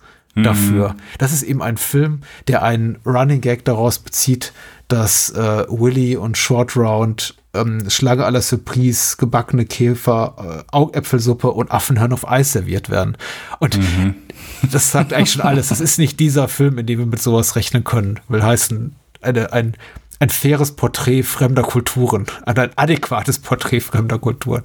Und deswegen ja geschenkt. Aber es sei hier mal, es, es, es sei erwähnt und nicht nur aus als Zugeständnis einer von mir gemutmaßten Notwendigkeit, das zu tun, also so im vorauseilenden Gehorsam, sondern weil ich aufrichtig, wenn ich das sehe, bestimmte Momente, gerade mit dieser Dorfbevölkerung, aufrichtig kein gutes Gefühl habe mehr. Damals weniger, heute äh, schon so ein bisschen Zähneknirschen, muss ich ganz ehrlich sagen. Aber wir können auch über, ansonsten auch gerne über all die guten Sachen reden. Und da gibt es echt viel in, in Temple of Doom. Richtig tolle Sachen. Nein, also äh, ich bin ich bin auch bei dir und äh, das ist ja auch so eine Sache, so wenn du als Kind siehst du das ja nicht. Für dich ist das einfach so, oh, okay, ja, also gerade die Dinner-Szene, das war halt ein absolutes Highlight für mich. Als, Ja, als Kind fand ich als, die auch super. Als Kind äh, ist halt Ich super auch lustig. nicht unangenehm. Ich finde es einfach nur nicht mehr so wahnsinnig lustig mittlerweile. Ja, genau. Das nimmt dann so irgendwann ab und irgendwann kommt dann so der, der Moment oder so die äh, Realisation, oh, okay, vielleicht ist das nicht so ganz cool, was da gezeigt wird. Das mit dem Dorf, ja, berechtigt, habe ich jetzt so noch nie gehört. Oder zumindest, dass, du, dass man sich da wünscht, okay, da, dass da vielleicht so jemand mehr gebildet ist oder äh, sonst irgendjemand bei di- diesem Dorf vertreten ist. Ähm, Das ist, ist eben alle Aber- sehr abergläubisch. Da ist eben auch niemand dabei, der das Ganze so ein bisschen. Da, da fehlt eine Autoritätsfigur, glaube ich, für mich einfach. Da müsste sich eine Mhm. Figur erheben und sagen, ich bin der Dorfälteste oder die Dorfälteste und äh, vielleicht einige Bonmots äh, zum Besten geben und eben zeigen, wir haben auch tatsächlich eine, eine wertvolle Kultur, die es zu bewahren gilt. Und Mhm. so ist es einfach nur Hilfe, Hilfe, Indie. Ach, das sind ja die ganzen irgendwie die, die Leute aus dem Westen. Wir sind arm, wir sind dumm, rettet uns. Und Der weiße Mann muss uns helfen. Genau, der, der Vibe, der, der rüberkommt, der, der White Savior Vibe, der, das Wort Vibe schon wieder, der mir hier nicht so gut gefällt. ja, das definitiv. Ähm, Aber eben, wie Okay. gesagt, auch völlig adäquat für das, was der Film ja emulieren will, was eben Geschichten sind aus einer anderen Zeit des Kinos. Nein, Ja. deswegen. Und ich glaube, das ist natürlich dann auch so, wenn du dann irgendwas, ich sag mal, sehr lang gesehen hast, dann kann man sich wahrscheinlich später, gut, kommt wahrscheinlich auf die Person drauf an, aber dann hat man den Film dann einfach schon sehr stark verinnerlicht. Soll das definitiv nicht entschuldigen. Aber ich merke das auch immer bei der, bei der Dinner-Szene so. Also, wie du schon sagst, so, dafür ist es einfach der andere Film, als dass man sagt, okay, hier wird nicht unbedingt respektvoll mit der Kultur umgegangen, weil es ist ja so Banane abgefahren. Also äh, ich würde mal behaupten, dass, äh, wie gesagt, soll es nicht entschuldigen, aber ich glaube nicht, dass jemand damals im Kino gesessen hat und gesagt, oh, so essen die da wirklich. Ah ja, okay. Ja, Ähm, ja. Das äh, würde ich nicht, und wer das getan hat, ja, okay, gut, der wird auch ganz andere dumme Sachen denken. Und Nein, deswegen ist ja auch alles entschuldbar. Ich glaube weder, dass, dass, dass Lucas noch Huig noch Katz noch Spielberg noch irgendwer hinter den Kulissen gesagt hat, ja, das ist hier ein adäquates Porträt der Menschen in, in Westindien oder so. Definitiv. Aber natürlich ist es eine sehr einseitige Sicht, die, also klar, Indy selbst hat ja, ich sag mal, noch als, klar bedingt halt auch so durch seinen Archäologenjob etwas mehr Respekt, aber ich glaube, so der, der Film hat jetzt vielleicht im ersten und dritten Teil gegenüber anderen Kulturen, Artefakten und anderen Ländern mehr Respekt, als es der zweite, also jetzt Temple of Doom hat. Und da gehe ich auch, gehe ich jetzt halt mit, weil der Film ist halt einfach, das muss man halt sagen, so das ist natürlich auch so das, was ich an dem Film sehr liebe, wie komplett Banane und abgefahren der ist. Also Ja. das, das, das ist natürlich einfach so auch hier in dem Moment das Anziehende für mich. So, das ist eine, eine Achterbahnfahrt par excellence. Und die, die hat für mich Spielberg natürlich noch mehrmals erreicht, aber das hier ist für mich so, es ist nicht der beste Indie-Film. Das kann man sagen, hey, das ist für die, für viele ist das Raiders, äh, würde ich auch mitgehen, aber das ist mein Lieblings-Indie-Film. Weil er einfach dieses, dieses enorme Tempo hat, dieses, und das ist halt auch so, ich habe, du hast eben noch mal erwähnt, es gibt so die Special, wo, wo Spielberg sagt, ja, hey, hier, ich war nicht so richtig dabei und ja, eigentlich hat George mir das alles so eingeredet und der ging dann gerade so durch, äh, der hat gerade eine Scheidung durchgemacht. Stimmt, ja, ja, natürlich. Deswegen Oh, äh, müssen wir hier, Willie Scott ist dann halt so eine schreiende, hysterische Frau, die Die spätere Mrs. Spielberg. äh, die spätere Mrs. Spielberg, ja. Und ich dachte auch immer, sie haben, also natürlich haben sie sich bei diesem Film kennengelernt, Mhm. aber Spielberg hat ein Jahr nach Temple of Doom erstmal Amy Irving geheiratet und nur um dann äh, vier Jahre später Schluss ja. zu machen und sechs Jahre später, die haben erst 91 geheiratet. Ich denke immer, ja, klar, sie haben sich hier kennengelernt und dann, nee, erstmal war Irving Time. Amy Irving. Sehr schön. Ja, warum nicht? Ähm, und, und, und das ist halt einfach, und, und gerade, ich sag mal, du sagst natürlich die, die zweite Hälfte, die hier eindeutig die, die stärkere Hälfte ist. Also das ist einfach ein Bonbonfest an Blockbuster-Kino, was du einfach nicht mehr bekommst. Es, in dem Moment, wo Indy sich entscheidet, einmal in das, äh, das Zimmer von Willie Scott zu gehen und dort, dort eben den Eingang zu suchen, ab dann ist halt einfach Feierabend mit Langeweile. Das ist am laufenden Band. Es ist sie kommen in die Falle, sie sehen diese komplett abgefahrene Zeremonie, wo dem Typen das Herz rausgerissen wird, der geht runter. Dann wird es spannend, weil Indy darunter. Also, es ist Schlag auf Schlag auf Schlag und es ist Blockbuster-Action-Kino vom Allerfeinsten. Der jagt halt einen Moment den anderen und ich habe noch nie, zumindest auch nie die Kritik gehört, irgendwie, hey, das ist zu viel. Das ist over the top. Das ist, also die Kritik kommt halt meistens klar, weil Willie Scott jetzt nicht unbedingt so die, die angenehmste äh, Person ist und weil der Film diesen simplen äh, Rassismus pflegt. Aber ich habe nie eine Kritik gehört, der gesagt hat, halt das Ende und die zweite Hälfte sind halt irgendwie lahm. Nee, also ich würde schon fast sagen, es sind zwei Drittel des Films. Und das ist einfach für mich auf so einem hohen Niveau, dass für mich auch einfach dieser Wiederschauwert so extrem hoch ist. Und vor allen Dingen auch viele ikonische Momente, so, so die, die, die wir mit Indie verbinden. So dieses, diese, es gibt halt diese Kamerafahrt, die über den Boden fährt, wo Indie dann steht und sagt, okay, je- jetzt gehen wir hier raus und jetzt nehmen wir aber alle mit. Und du äh, hast du diese Kamerafahrt, diesen, diesen Heldenshot auf Indie drauf.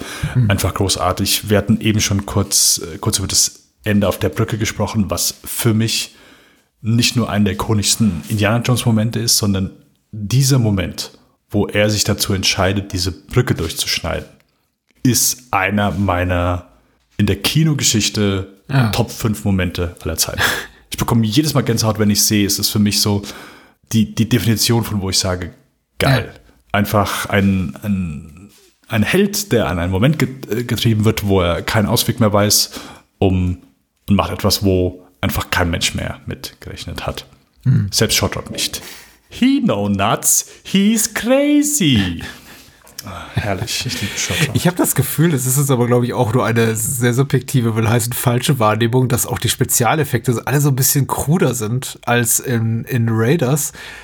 Aber Ja. für mich schaut das sehr kalkuliert. Also man sieht immer so die, die, die, man sieht eben, dass es Matte Paintings sind, man sieht, dass es Miniaturen sind, gerade zu Beginn da bei dem Absturz mit dem Gummiboot oder wie sich dann halt äh, äh, Uli und Shorty da gegen die, gegen die Felswand drücken. Man, das ist, das wirkt teilweise so ein bisschen krude getrickst und dann denke ich mir, das kann doch eigentlich nicht sein, so im Jahr zwei nach Empire, im Jahr drei nach Raiders.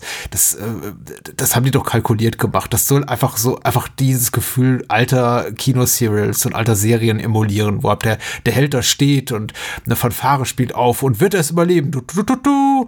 Oder dann kommt die Kavallerie ähm, zu Beginn der nächsten äh, Episode, nachdem irgendwie vorherige Episode mit einem Cliffhanger endete, wo er noch so am Abgrund hing. Und also ich glaube, die, die ganze Ästhetik des Films auch, ähm, dass man eben auch sieht, das sind Miniaturen. Die sitzen Mhm. eben auch teilweise vor, vor Bluescreens oder vor Rückprojektionen und, und Diese und- und Reprojection zappeln da Shots, genau. Ja, das ist, das, das, das sind auch einfach so, so, so Tricks aus der, aus der Frühzeit des Kinos. Und das gefällt mir eben mittlerweile ganz gut, dass ich wirklich das Gefühl habe, ich sehe nicht einen Film aus dem Jahr 1984, sondern eher ein, ein, Film aus dem, aus dem Jahr 1944. Was im, in einem Hollywood-Kontext, andere Sachen aus dem Jahr 1944 sehe ich nicht so gerne, aber in einem Hollywood-Kontext äh, finde ich das eben äh, sehr, sehr gut. Also es wirkt überhaupt nicht wie andere Spielberg-Produktionen aus eben genau dieser Zeit, die viel, viel moderner getrickst sind. Wie gesagt, im selben Jahr kamen Goodies raus und, und äh, Gremlins und ein Jahr später der von Spielberg produzierte Back to the Future, die wirken alle re regelrecht neumodisch, progressiv, futuristisch im Vergleich zu dem, was die hier eben auf Effektseite machen. Das, ist, das wirkt eben alles wie aus der guten alten Zeit des Kinos. Und ich finde das ja persönlich ganz toll. Ich, ich würde es gar nicht Inklusive so der negativ sehen. Musical-Nummer zu Beginn, also die Ja, eben auch wirkt wie aus dem. Hollywood-Musical der 40er, 50er Jahre. Ja, ja. Ähm, ich würde es gar nicht so negativ sehen. Also klar, es gibt, wir haben also Ich sehe es nicht negativ, ich finde es ein Plus.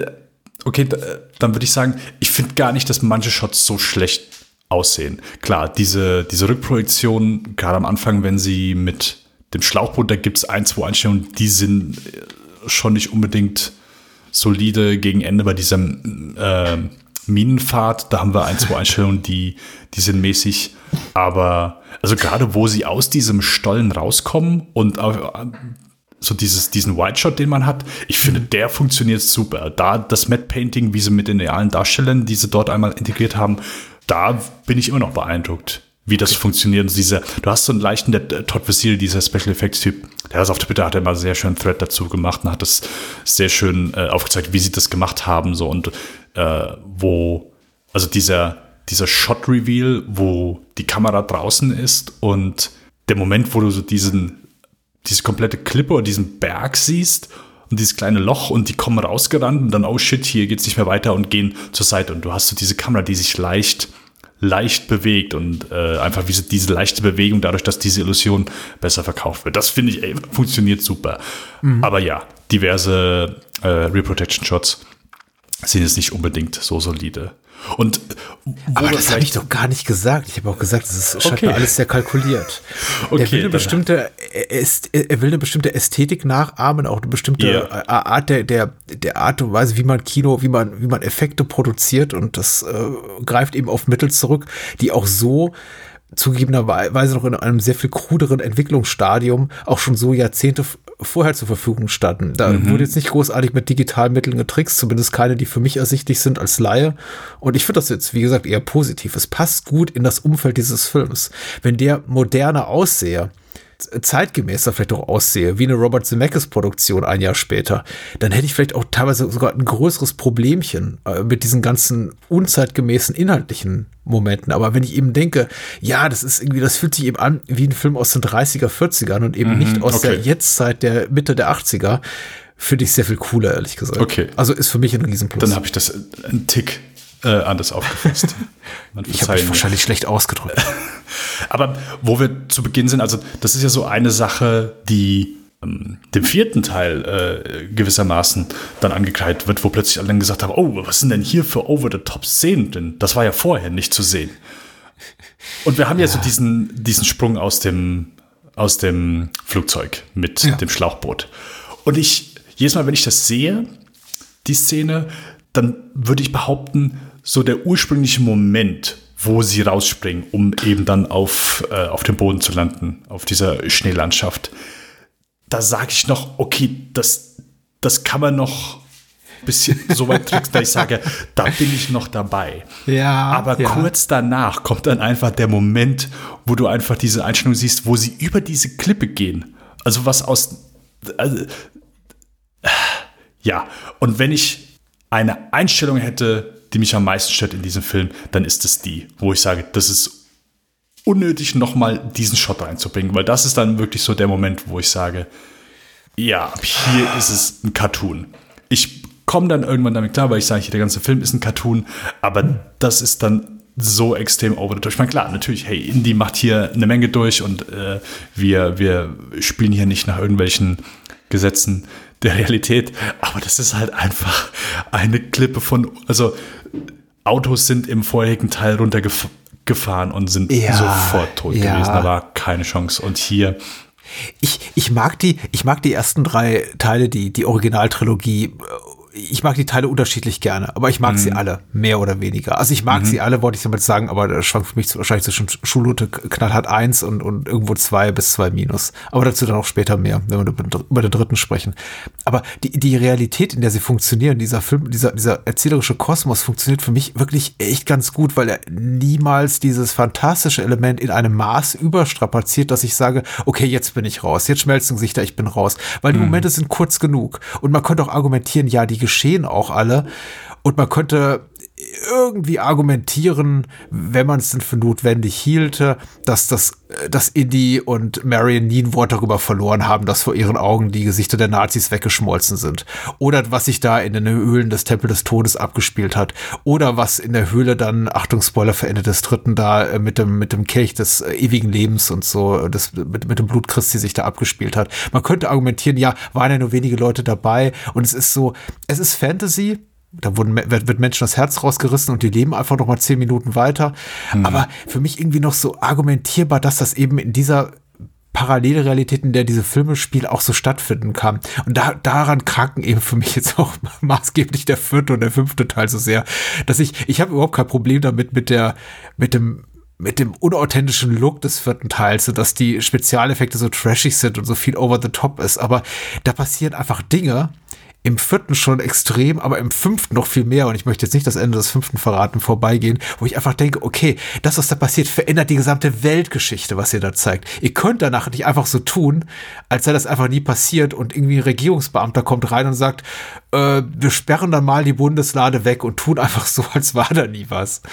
Und ähm, ich finde das hier ehrlich gesagt doch ganz gut getroffen. Also das ist so absurd und wild und komisch und merkwürdig, aber ich stelle das die Wahrhaftigkeit des Gezeigten, trotz des Irrsinns, den wir da sehen, nie in Frage. Es passiert mhm. auch keine, äh, also auch das, was du gerade beschreibst, jetzt wo du es so sagst, denke ich mir, ja, stimmt schon irgendwie. Trotzdem habe ich nie das Gefühl gehabt, Indie vollbringt auch in diesem Film übermenschliche Dinge. Mhm. Ich, ich glaube einfach, dass der, das passiert. der, Außer dann, äh, wenn er übermenschliche Dinge tut. Du hast ja recht, ja. du hast vollkommen recht. Da, da gibt es eben Sachen, die äh, keinen keinen Sinn ergeben. Aber es ist alles noch im Rahmen. Ich weiß nicht, wie ich es besser formulieren soll. Es verlässt doch nicht komplett die Grenzen der einer für mich nachvollziehbaren Realität, die zugegebenermaßen nicht unsere ist. Das klingt jetzt sehr, sehr akademisch. Will einfach sagen, die funktionieren für mich erzählerisch schon. Ich weiß, dass das nicht nicht meine Realität oder das Shanghai, das echte Shanghai des Jahres 1935 ist, in dem die Handlung einsetzt, mhm. aber eine, eine Variation dessen, in der eben komische Dinge passieren, in der es auch total normal ist, dass irgendwie halt der, der, der britische Colonel in irgendeinem Tempel sitzt in der Mitte des äh, indischen Dschungels und die essen dort Affen hören und keiner kommentiert, was für eklige, ekelhafte Sachen das eigentlich sind, die die da essen. Also will heißen, ich glaube denen das. Und ich glaube, das ist daran krank, so kranken für mich dann auch so die späteren Indies. Aber dazu, dazu ein andermal. Mhm. Also ich, ich bin da nie raus. Ich finde das tatsächlich all, alles gut. Es gefällt mir hier und da nicht. Wie gesagt, mittlerweile der Humor mit den, mit den äh, Affenhören auf Eis ist mittlerweile so, äh, der hat so ein Bart für mich. Aber schlüssig finde ich das alles im Rahmen dieser Reihe.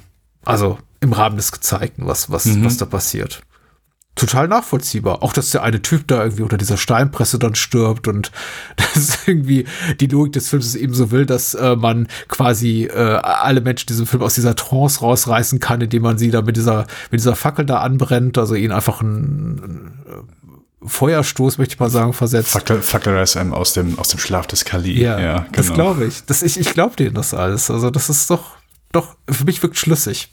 Und ich kann nicht mal genau sagen, warum. Vielleicht einfach, weil Spielberg das so gut inszeniert. Weil ich finde, ja. der Film ist perfekt inszeniert. Man kann sagen, da wurden falsche konzeptionelle Entscheidungen mhm, getroffen. Mhm, mhm. Konzeptionelle Entscheidungen wie, lass uns mal einfach die, die, die Dorfbewohner Bewohnerin alle, alle, alle ungebildet und arm und, und, und, und bedürftig machen und ihnen irgendwie keine wirklich Persönlichkeit geben. Aber der Art, wie Spielberg das filmt und schneidet und vertont, John Williams und so weiter. Da ist nichts falsch, das ist alles perfekt. Ja, also äh, allein du hast ja gegen Ende, du hast ja den äh, Kamerafahrten, wo äh, Indy verkloppt den Großen, es wird rüber, äh, pennen rüber zu Shotround, der der Maharaja ver, äh, vermöbelt und hm. äh, es, es ist einfach eine komplette, komplette Abenteuerfahrt. Oder auch so der Moment einfach, wir haben das schon im ersten Teil, wo in, in Raiders äh, in der Anfangsszene, wo Indy in der Höhle allein gelassen wird und zieht sich dann so hoch und schafft es dann gerade so unter dieser, äh, äh, unter dieser Tür, die runterfährt, hindurch zu, hindurch zu huschen. Und du hast das Gefühl, okay, mittlerweile müsste die Tür doch mal unten sein. Mhm. Und wie, wie, wie er mit Zeit spielt, wie er das einfach rauszögert. Und ich finde, da hat er sich halt nochmal übertroffen. Hier ist es so der Moment, wo, wo er eigentlich schon unter dieser Walze hängt, auf diesem Fließband und mhm. dieser große Heavy da als über ihm steht und du denkst so, okay, jetzt ist so eigentlich so, okay, jetzt, jetzt ist er unten drunter. Nee, jetzt ist er unten drunter. Hm, okay, nee, jetzt ist er unten drunter. Oh nee, jetzt hat er wieder, jetzt hat, äh, äh, nee, jetzt, jetzt ist er unten drunter, jetzt ist er unten drunter. ah, nee, doch noch nicht. Und dass wir das einfach rauszögert und du einfach denkst, ja, okay, das ist äh, Spielberg. Und mhm. genauso einfach so der am Anfang, das habe ich so, der Opener hier, wo nach der Musical-Szene einmal in die, durch den Raum als versucht, so in diesem Chaos nach, die, nach dem mhm. Gegengift zu suchen. Also einfach, du hast einen Gegenstand, der durch diesen Raum huscht und plötzlich ist Chaos da. Es gibt, ohne jetzt zu viel zu verraten, aber es gibt im fünften Teil eine ähnliche Szene, wo mhm. vielleicht ein Gegenstand durch so durch den Raum huscht und wo man äh, sehr schnell sieht, was äh, Spielberg, wie gut er so eine Kleinigkeit beherrscht, wie gut sowas funktioniert und wie desorientierend das in einem anderen Film sein kann. Mhm. Ähm, aber deswegen auch so der, der, der ganze Opener, der ja anfängt, wo ein Schaschlik-Spiel in einen Typen einfach äh, reingeht. Auch das war immer so für mich so, ja, im ersten Teil gab es Leute, die erschossen wurden, aber hm. das fühlt sich hier einfach noch einfach alles brutaler an. Und dann macht schon so der erste Moment, wo, wo dieser brennende Spieß äh, in den Typen reingeht und äh, ja. das hat sich auch bei mir so reingebrannt, so der, weil der lacht halt einfach weiter und, und, und, feuert seine Pistole ab. Also selbst so dieser erste Kill war für mich dann schon so verstörender als äh, andere Tote im, im, im ersten Teil. Es ist bedrohlicher, ja. Tatsächlich, weil auch eben die Situation, in der sie sind, äh, Willy in die Short Round, noch entrückter ist von dem, was wir so aus unserem Lebensalltag kennen. Also die, die sind nicht irgendwie unter, unter freiem Himmel und möglicherweise noch irgendwo in der westlichen Welt und einfach in einem Umfeld, das wir irgendwie kennen, sondern die sind da wirklich irgendwo unter der Erde im indischen mhm. Dschungel mit Leuten, deren Sprache sie nicht sprechen, die einem Todeskult huldigen und das ist alles furchtbar. Also ich meine, wenn ich mich da reinversetze, das ist unglaublich bedrohlich tatsächlich. Also Leute, die auch, selbst, selbst die sympathischen, mutmaßlich sympathischen unter denen sind eben Leute, die sich da Insekten halten in ihren Gemäuern und, und ekliges Essen essen und, und äh, komische politischen Machenschaften da äh, nachgehen. Also alles ist einfach super, super merkwürdig. Und ich finde es auch, der Film ist einfach, fühlt sich echt unangenehm an. Also wenn, wenn, wenn er es schaffen will, dass ich mich unwohl fühle in einer filmischen Umgebung, dann schafft er das wirklich in, in, in, in vollstem Ausmaß, muss ich ganz ehrlich sagen. Denn ich bin wirklich einfach ungerne da in diesem Tempel des Todes. Und äh, ich bin regelrecht dankbar dafür, wenn dann so auch die Leichtigkeit etwas einsetzt, wenn dann eben diese ganzen Todeskult-Opferszenen auch vorbei sind und die Insekten verschwunden sind und das alles nur noch zu einer Fernerinnerung wird und wir dann eben einfach in diese Lore steigen und diese Achterbahnfahrt, diese wortwörtliche dann da auch mitmachen und alles so ein bisschen actionreicher wird. Das ist, ähm, ist einfach schon sehr, sehr cool. Da hat der Film auch einfach ein gutes, ähm, ein gutes Tempo, möchte ich mal sagen. Er weiß eben auch, wann es jetzt auch genug ist mit all der Edginess und der Düsternis und einfach mm. auch ein bisschen Fun bieten muss. Und äh, umso befreiender finde ich eben auch all das, was auf diese Lorenfahrt und dann auch den Abschlusskampf da auf der Brücke und so, was, was da eben folgt, weil es ist so eine, eine, eine Katharsis nach der nächsten, für die ich auch unglaublich dankbar bin nach einem Film, der so im Mittelteil sehr, sehr, sehr be belastend ist, finde ich tatsächlich auch. Auch diese Insektennummer, ich meine, so billig das ist so als, als Kunstgriff, um Leuten Ekel abzuringen. Ey, das wirkt schon, ganz ehrlich, weil man eben sieht, das sind echte Insekten und die krabbeln ja. da auf Kate Capshaw rum und ich hoffe, Spielberg hat sich tausendmal dafür bei seiner späteren Ehefrau entschuldigt. Das ist einfach, ey, das wirkt, ich bin echt froh aus dieser, aus dieser Tristesse dann, aus aus, aus Affenhirn und Insekten und, und, und Herz rausreißen irgendwann zu entkommen. Und es ist ja auch einfach wirklich super düster. Also, äh, wenn Indy da hängt und sie, er soll dieses Blut trinken aus diesem widerlichen Schädelkelch ja. äh, und dann siehst du ihn da, wie er in diesem Kerzenraum liegt und sich windet. Ähm, ja, das war einfach als Kind und auch nach heute noch denke ich, wow, okay, gut, ist halt schon noch mal ein paar ordentliche Schritte düster. Mhm. Um, ähm, aber hat, hat gewirkt, wirkt für mich immer noch, fühlt sich immer noch so äh, sehr gefährlich an. Und auch so seine Rede dann immer, das äh, hat mich immer so beeindruckt. Ach du Scheiße, ist ja wirklich komplett irre, wenn er sagt, ja, then the Christian God will fall. Ja. Der Plan des Mulleram. Okay, ja, auch das ist nicht so wahnsinnig gut gealtert. Wie gesagt, ich glaube immer, wenn es so ein bisschen zu zu ernsthaft wird, zu sehr diesen einfach diesen auch, auch etwas B-Movie-mäßigen Charakter verliert, die, die Handlung, die Erzählweise, die Figuren, da bin ich äh, tatsächlich so ein bisschen raus. Von wegen, wir erobern die westliche Welt mit unserem komischen Todeskult und alle Religionen werden irgendwie sich, sich unserer unterwerfen müssen, bla bla bla. Boah, ey, nee. Ich verstehe das irgendwie als, als äh, Volk, als Land, als Staat, Nation, die damals noch unter Kolonialherrschaft der Briten war, verstehe ich auch dieses aufrührerische Element. Finde ich auch gut. Aber natürlich nicht, möglichst nicht durch diese Leute. Also das sind dann doch die Falschen, die möchte ich eben auch nicht an der Macht sehen. Von daher, ich weiß lange Zeit eben gar nicht, wohin ich gucken muss. Nach rechts, nach links, auf die Kolonialherren, auf die, auf, auf ja. die indischen Machthaber, um, also äh, alles, alles Schweine irgendwie, mehr oder weniger. Und, ähm, und diese Thuggies sind wohl auch, also es, diesen Kult, diese Thuggies gab es, aber das ist auch kein, kein Todeskult gewesen, sondern es sind einfach ja. äh, in Anführungszeichen gewöhnliche Verbrecher gewesen. Diebe. Ich glaube, mein liebster Moment jetzt war eigentlich ein ganz kleiner und ich glaube, da färbt doch einfach ab, dass ähm, ich, ich bin kein allzu großer Fan gewesen von ähm, Everyone, Everywhere, All But Once. Ich, ich sag den Titel des Films immer, immer, immer falsch. Den für den. Ich äh, mochte ihn auch nicht. Also äh, Kehui Kwan. Ich fand ihn okayisch. Also so, so viel dazu. Mehr möchte ich jetzt auch gar nicht dazu sagen. Wir reden vielleicht e-, eines Tages noch über die Daniels. Wer weiß. Wahrscheinlich eher nicht, nicht. aber aber äh, der, der Moment, in dem Shorty, also Short Round und Indy sich umarmen, nachdem eben Indy aus seiner Stase da äh, rausgeholt wurde, aus seiner Trance, den finde ich ganz großartig. Und vielleicht auch deswegen, weil es mich so an die Momente erinnert bei den Academy Awards, wo Kehui Kwan da Harrison Ford umarmte, in den Arm nahm mm. und sich so gefreut hat. Aber ich, ich fand den einfach sehr berührend. Und ich muss sowieso mal zu Short Round oder Shorty sagen, nicht jetzt erst nach der, nach der Wiedererstarken der Popularität hier und des Erfolgs von äh, seines äh, Darstellers, muss ich einfach sagen, Shorty, Short Round hat für mich immer gut funktioniert. Mm. Egal in welchem Alter. Meine Wahrnehmung vieler Szenen hat sich total gewandelt und einige Sachen, die ich als Kind brachial lustig fand, wie hier Affenhörner auf Eis und, und, und, und die hysterische Willy, finde ich heute eher nervig. Und mhm. andere Sachen, die ich äh, als Kind schlimm düster fand und eher belastend, finde ich heute toll, weil spannend, wie überhaupt den ganzen, die ganze Dramatik da im Tempel. Aber was für mich, egal welches, in welchem Alter, ob ich mit 10, mit 20, mit 30 oder 40, was für mich immer gut funktioniert hat, war tatsächlich die Dynamik zwischen Shorty und Indie. Ich finde die super. Die passen super ja. zusammen. Und ich finde ihn auch als, als kindlichen, äh, kindlichen Sidekick, was echt schwere Figur ist und viele, viele Filme ruiniert, diese Arten von Figuren. Mhm. Also dafür ist er mhm. echt gut geschrieben. Ja. Weil ich, äh, er, er, er, nervt nicht und vielleicht ist er auch einfach nur, nervt er nicht so, weil, weil Willy eben immer noch relativ nerviger ist als er, ja. aber er ist ein echt guter und die kriegen eine schöne Origin-Story, die beiden, man erzählt kurz, wie sie sich kennengelernt haben, man, man, man merkt, die beiden, das ist so ein eingespieltes, eingelebtes Team, das fühlt sich einfach wie organisch gewachsen an. Und also wenn man schon aus dem blauen Dunst einfach eine neue Figur in eine bestehende Reihe reinschreibt und gut, weiß ich, ob man beim zweiten Teil einer Reihe schon von einer fortlaufenden Reihe sprechen kann, wie auch immer.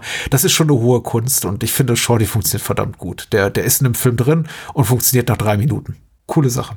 Ja, also äh, auch um nochmal den Moment aufzugreifen, äh, auch wo er dann sagt, Indy, I love you. Also, wo man auch so die Verzweiflung bei ihm einfach sieht, mhm. ist er einfach auch ein, ein, sehr guter Kinddarsteller gewesen. Ähm, ist nicht, ist nicht irgendwie nervig gewesen. Es war jetzt nicht irgendwie plötzlich, es war jetzt kein Kind, wo, wo Indy darauf aufpassen musste, sondern konnte halt so ja, mhm. auf sie, man merkt halt einfach so in dem Film an, dass er, er hat eine gewisse Eigenständigkeit, kann auf sich selbst aufpassen, ist jetzt nicht irgendwie komplett unbeeindruckt von der ganzen Scheiße, die da passiert, mhm. aber hat so seinen, seinen, seinen eigenen Willen, hat so seinen, seinen eigenen Mut auch, dass er da jetzt nicht irgendwie von Indie abhängig ist. Und es wirkt auch nicht irgendwie so, ah, okay, guck mal hier, das Neumann-kluge Kind. Und ich finde, ja. er, er wirkt nicht Neumann-klug, er wirkt einfach wie jemand, der da, wo er aufgewachsen ist, von dem, was er durchgemacht hat, einfach mit sich trägt und deswegen einfach mit ein bisschen mehr Hutzpah an die Sache geht. Und das gefällt mir auch. Und dafür ist er einfach sympathisch, hat ein paar lustige Sprüche.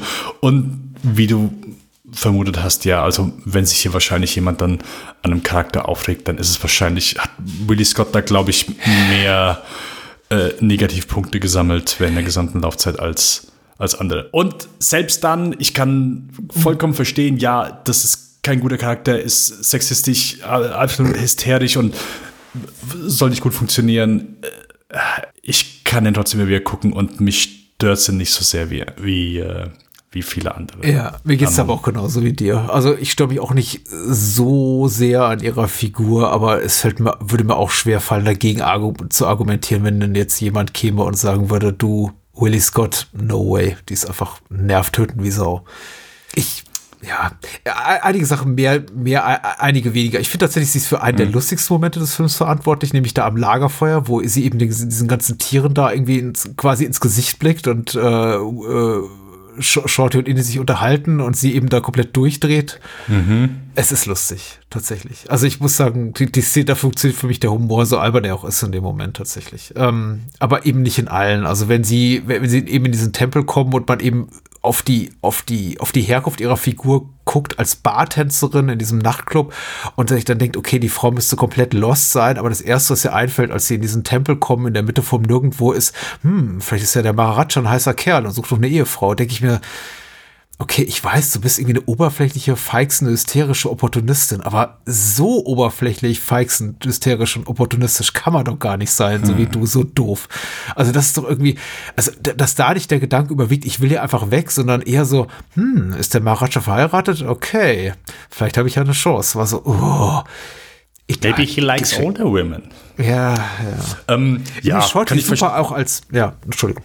Ja, bin ich, bin ich voll bei dir. Aber im Grunde, ich meine, sie macht ja auch im Grunde das, was von ihr verlangt wird. Und wie du schon sagst, so, okay, wenn du, äh, keine Ahnung, bist eine äh, hochklassige Tänzerin gewesen in einem sehr wohlbetuchten Etablissement, wo sie ja. gearbeitet und getanzt hat. Und dann wirst du halt in diese Welt reingeschmissen. ähm, ja, also um das mit, mit, einer gewissen Portion Verständnis anzugehen, ja, kann ich diverse Reaktionen verstehen und würde ich vielleicht genauso reagieren. Äh, es soll keine, soll keine Entschuldigung für Willie Scott sein, aber ja, es gab mit Sicherheit Charaktere in der Filmgeschichte, wo ähm, vielleicht, wo man vielleicht mehr Verständnis für diverse Reaktionen aufbringen müsste. Ich wollte unbedingt noch ja. erwähnen, ein weiteres Mal Roy Chow als Lauche, den, den Benny vom Anfang. Ähm, mhm. Goodbye, Lauche. Und dann, ah, der Gag der Tür, super. Im, im Club Obi-Wan. Ganz toll, ganz toller, einfach toller Charakterdarsteller, super Rolle, einfach komplett auf den Punkt, so, also dieser äh, schnurrbartzwirbelnde Schurke, einfach tolle mm. Performance. Überhaupt ja, ja. Die, die, die ganzen ersten Minuten er hat eine herrliche Lache. Aber er hat eine ja, herrliche Lache. Alles ist toll. Toller Schurke, tolle Ästhetik, tolle, tolle Performance, geiler Song. Ich liebe eben auch alte Technicolor und Musicals. Das ist einfach, das zahlt total eben auch auf meine Vorlieben ein.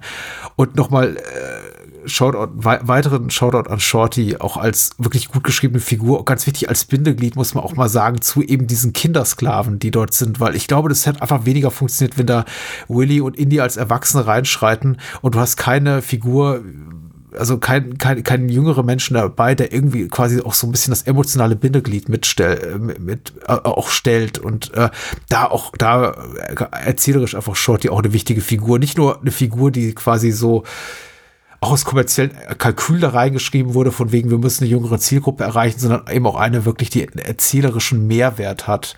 Und zwar die ganze Zeit des Films über. Ungleich zu einem gewissen Teddy im fünften Indiana Jones Film, über den wir natürlich auch heute nicht reden der erst in den letzten 20 Minuten eine erzählerische Notwendigkeit hat und man sich bis dahin fragt, warum ist der eigentlich da? Mhm. Aber äh, hier zum Beispiel, also in Temple of Doom, wenn da auch ein Beisein, ich glaube, es ist auch ein Beisein hier von, von Short Round, eines der versklavten Kinder sagt, äh, ich bete zu Kali, dass sie mich sterben lässt.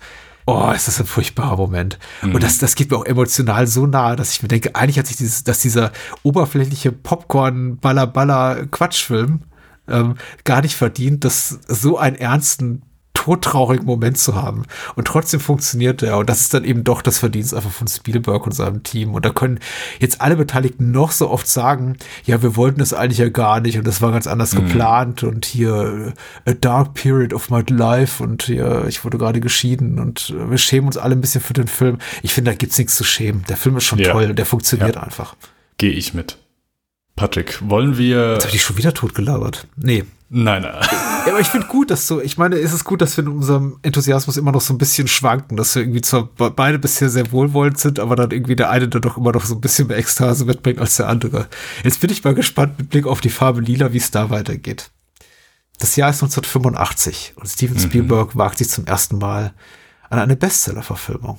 Nicht zum ersten Mal, möchte ich sagen. Ich meine, Peter Benchleys Jaws war auch eine Bestseller-Verfilmung in dem Sinn, dass es eben basiert auf einem sehr, sehr erfolgreichen Roman. Aber das hier war eben ein echt prestigeträchtiger Film. Und da gab es eben auch durchaus Leute, die gesagt haben, das kann man auch verkacken. Also basiert auf dem gleichnamigen Roman ähm, der Autorin Alice Walker, Alice Walker die äh, mhm. für eben die Farbe Lila mit dem Pulitzerpreis ausgezeichnet wurde, Anfang der 80er Jahre. Und das war eben schon so eine richtige Nummer, wo, glaube ich, auch viele Menschen auf Spielberg guckten und sagten, ja, ein weißer jüdischer Filmemacher soll diese wirklich sehr, sehr schwarze Geschichte verfilmen. Guck mal, wie das so funktioniert. In der Hauptrolle Whoopi Goldberg, Danny Glover, Margaret Avery, sehr prominent besetzt, unter anderem auch mit Oprah Winfrey und Ray Don Chong, Larry Fishburne, also damals so unter seinem Namen Larry Fishburne, mittlerweile Lawrence Fishburne, schlägt auch kurz auf. Da war ich auch sehr überrascht darüber, weil ich hatte die Farbe Lila nie in Gänze gesehen. Und hinter den Kulissen viele der üblichen Verdächtigen, Michael Kahn zum Beispiel, Kathleen Kennedy, äh, produziert wieder, ähm, äh, aber diesmal als Komponist tätig äh, Quincy Jones und die Inhaltsangabe bei der UFDB liest sich folgendermaßen. Geschrieben hat sie Gom Jabbar und er oder sie schreibt Anfang des 20. Jahrhunderts, die junge Celie, das ist Whoopi Goldberg, wird von ihrem Vater vergewaltigt und geschwängert. Ihre Kinder werden verkauft und sie muss den herrischen Witwer Albert gespielt von Danny Glover, den sie nur Mister nennen darf, heiraten und auf dessen Kinder aufpassen. Celies einziger Rückhalt ist ihre Schwester. Als diese von Albert herausgeschmissen wird, verspricht sie Celie immer Briefe zu schreiben. Die Jahre vergehen, doch nie kommt ein Brief von ihrer, gelieb ihrer geliebten Schwester an. Celie ahnt nicht, dass Albert ihr diese schon seit Jahren vorenthält. Oh, das ist aber spoilerific hier, die Inhaltsangabe. Weil ich glaube, das kommt erst so vor 30 Minuten vor Schluss raus. Und sie versteckt und lange davor, muss man dazu sagen, tritt eines Tages die Bluessängerin Schuck oder Schuck Schuck, Schuck wird sie, glaube ich, äh, genannt. Schuck Margaret Avery. Avery, genau, in ihr Leben, diese hilft sie, ihr Leben selbst in die Hand zu nehmen, um sich gegen ihren Mann zu wehren. Wenn sich das jetzt alles so ein bisschen zerfahren anhört, dann ist das so, weil es eben so ist. Der Film ist sehr, sehr episodenhaft. Es gibt Figuren, die wir, denen wir eben immer wieder und wieder begegnen im Laufe der Handlung. Es gibt aber auch einfach Figuren, die schlagen erst eine Stunde vor Schluss auf und verschwinden dann eben auch wieder. Und der Film deckt eben eine lange, lange äh, Zeitspanne ab und äh, zieht seine Handlung über mehrere Jahrzehnte. Wie war dein Erstkontakt mit Die Farbe Lila? Kannst du den Film zuvor, Dennis? Ich habe Die Farbe Lila irgendwann in meinen Mitzwanzigern einmal gesehen. Auch oh. das einzige Mal, dass ich diesen Film gesehen habe. Ja, äh, wusste auch nicht viel vorher, wusste halt einfach, hey, hier ist ein Prestige-Projekt von Spielberg gewesen, aber mehr auch nicht. Hab den damals gesehen, dachte, ja, ganz okay, aber einen wirklich bleibenden Eindruck hat der damals bei mir nicht hinterlassen. Nach meiner Zweitsichtung möchte ich behaupten, dass der bleibende Eindruck wahrscheinlich immer noch nicht sich eingestellt hat. Also ich glaube nicht, dass ich jetzt äh, nächstes Jahr oder wenigen Jahren, dass mir immer noch so gewisse Momente dann irgendwie ins, ins Gehirn spielen. Ich denke, ach ja, stimmt, die Farbe lila, Demo, Demo. Wobei, einen Moment will, möchte ich ausklammern. Das ist vielleicht nicht so unbedingt ein offensichtlicher, aber den, der würde mir, der hat mir, der ist mir jetzt schon so ein bisschen hängen geblieben. Aber sonst habe ich mit die Farbe Lila. Es ist ein okayer Film. Es ist ein typischer Spielberg-Film. Also ist unglaublich aufgeladen mit Emotionen, mit das, das, Maximum an Gefühlen, was man fühlen soll, die, die Dramatik, die man mitnehmen soll, oh, wie traurig das ist und wie erschreckend das ist und wie unangenehm das ist, aber auf der anderen Seite fühlt er sich, äh, gleicht er das so ein bisschen aus durch ähm, gewissen Humor, durch mhm. Freundschaften, die entstehen. Am Ende bleibt für mich ein Film, der basiert auf einem Roman, den ich nicht gelesen habe, mhm. der nach dem, was ich drüber gelesen habe, ein sehr beeindruckendes Werk ist. Das Film würde ich nicht als beeindruckendes Werk bezeichnen. Dafür bleibt dann, glaube ich, so ein bisschen was auf der Strecke. Der, der reißt viele Themen an, aber für mich kratzt er immer nur so ein bisschen an der Oberfläche. Mhm. Und bedingt durch diese episodenhafte Erzählung, die natürlich daraus resultiert, dass der Film einfach eine, eine sehr große, wie du schon eben gesagt hast, eine sehr große Zeitspanne abbildet. Ja, äh, der Film dadurch auch manchmal so ein bisschen episodenhaft wirkt. Und mhm das möchte ich schon hier in dem Moment so ein bisschen als negativen Punkt erwähnen, dass es dem Film nicht gut tut, diese episodenhafte Erzählung. Zumindest Spielberg es nicht schafft, mir das so rüberzubringen, dass ich am Ende denke, oh, okay, diese, ah ja, es baut immer wieder aufeinander auf und mhm. es ist einfach so diese, diese ewige, ewige Zeit. Nein, es, es wirkt, wirkt schon leicht, leicht abgehakt. Wir haben gute Performances, Danny Glover ist hier beeindruckend, Ruby Goldberg gefällt mir gut. Äh, Oprah Winfrey äh, ist, ist hier zu sehen und, und ab einem gewissen Punkt dann auch, äh, wo, sich, wo sich ihre Performance so komplett wandelt. Hat mir auch ganz gut gefallen, aber äh, ich würde jetzt nicht behaupten, dass mir irgendjemand hängen geblieben ist. Es sind halt so diese Und das zu despektierlich zu meinen, so diese typischen dramatischen Performances. Mhm. Es, äh, es, gibt ja. so diese typischen schwerwiegenden Momente und äh, ja, ich, ich weiß, was du meinst, ja ja. zu viel geredet. Patrick, wie, nee, wie ging's? überhaupt nicht. Du hast einfach auch vieles gesagt, was ich sehr ähnlich empfinde tatsächlich. Äh, und gerade was die darstellerische Leistung betrifft. Ich glaube, Whoopi Goldberg hat noch die meiste Range, nicht nur betreffend ihr Können, sondern eben auch in der Art von Szenen, die sie eben spielen darf. Sie ja, darf eben leichte ja. Momente spielen, sie darf tragische Momente spielen, sie darf sich ärgern, sie darf eben viele verschiedene Sachen tun. Und Danny Glover, wie wir eben aus seiner Filmografie wissen, ist auch ein herausragend guter Schauspieler, aber er darf eben hier kaum etwas spielen spielen, außer zornig sein oder ratlos sein. Und ab und zu mhm. sich wie ein kleines Kind freuen. Aber sagen wir mal so, die, äh, seine Szenen variieren im Ton echt wenig. Und von daher, also es ist jetzt kein Film Farbe Lila, auf den ich gucken würde, würde danach sagen, oh, Danny Glover ist wirklich herausragend guter Schauspieler. Ich weiß es eben aus anderen Rollen, aber eben nicht aus dieser, wie überhaupt alle, vor allem Männerfiguren, was ich auch sehr, sehr legitim finde, gerade nach Source Temple of Doom, sind wirklich sehr, sehr einseitig geschrieben. Das sind fast alles Baddies, Ekel oder beides. Also das mhm. sind alles so Typen, denen möchtest du weder bei Nacht noch bei Tag begegnen. Unangenehme Gestalten, die eben Frauen unterdrücken, die gehässig sind, zornig, verbittert vom Leben und die die willst du einfach nicht treffen. Was auch, glaube ich, also was, glaube ich, nicht in dieser starken Einseitigkeit so im Roman ist, über den ich eben auch gelesen habe, er behandelt einige Figuren noch ein bisschen differenzierter, bestimmte Handlungsstränge sind auserzählter, wie zum Beispiel auch diese Romanze, diese angedeutete, im Film nur wirklich vage angedeutete Romanze zwischen mhm. Celie und Schuck, die eben im, im Roman auch ein gewisses Gewicht hat. Die Laufzeit des Films ist natürlich auch gerade so mit Blick auf das zeitgenössische Tentpole-Kino fast lächerlich kurz für die Art von Stoff. Der Film dauert knapp zweieinhalb Stunden oder gut mhm. zweieinhalb, also plus minus zweieinhalb Stunden. Ja. Das ist nicht kurz. Es ist allerdings für die Geschichte, die der Film erzählt, auch nicht eben lang.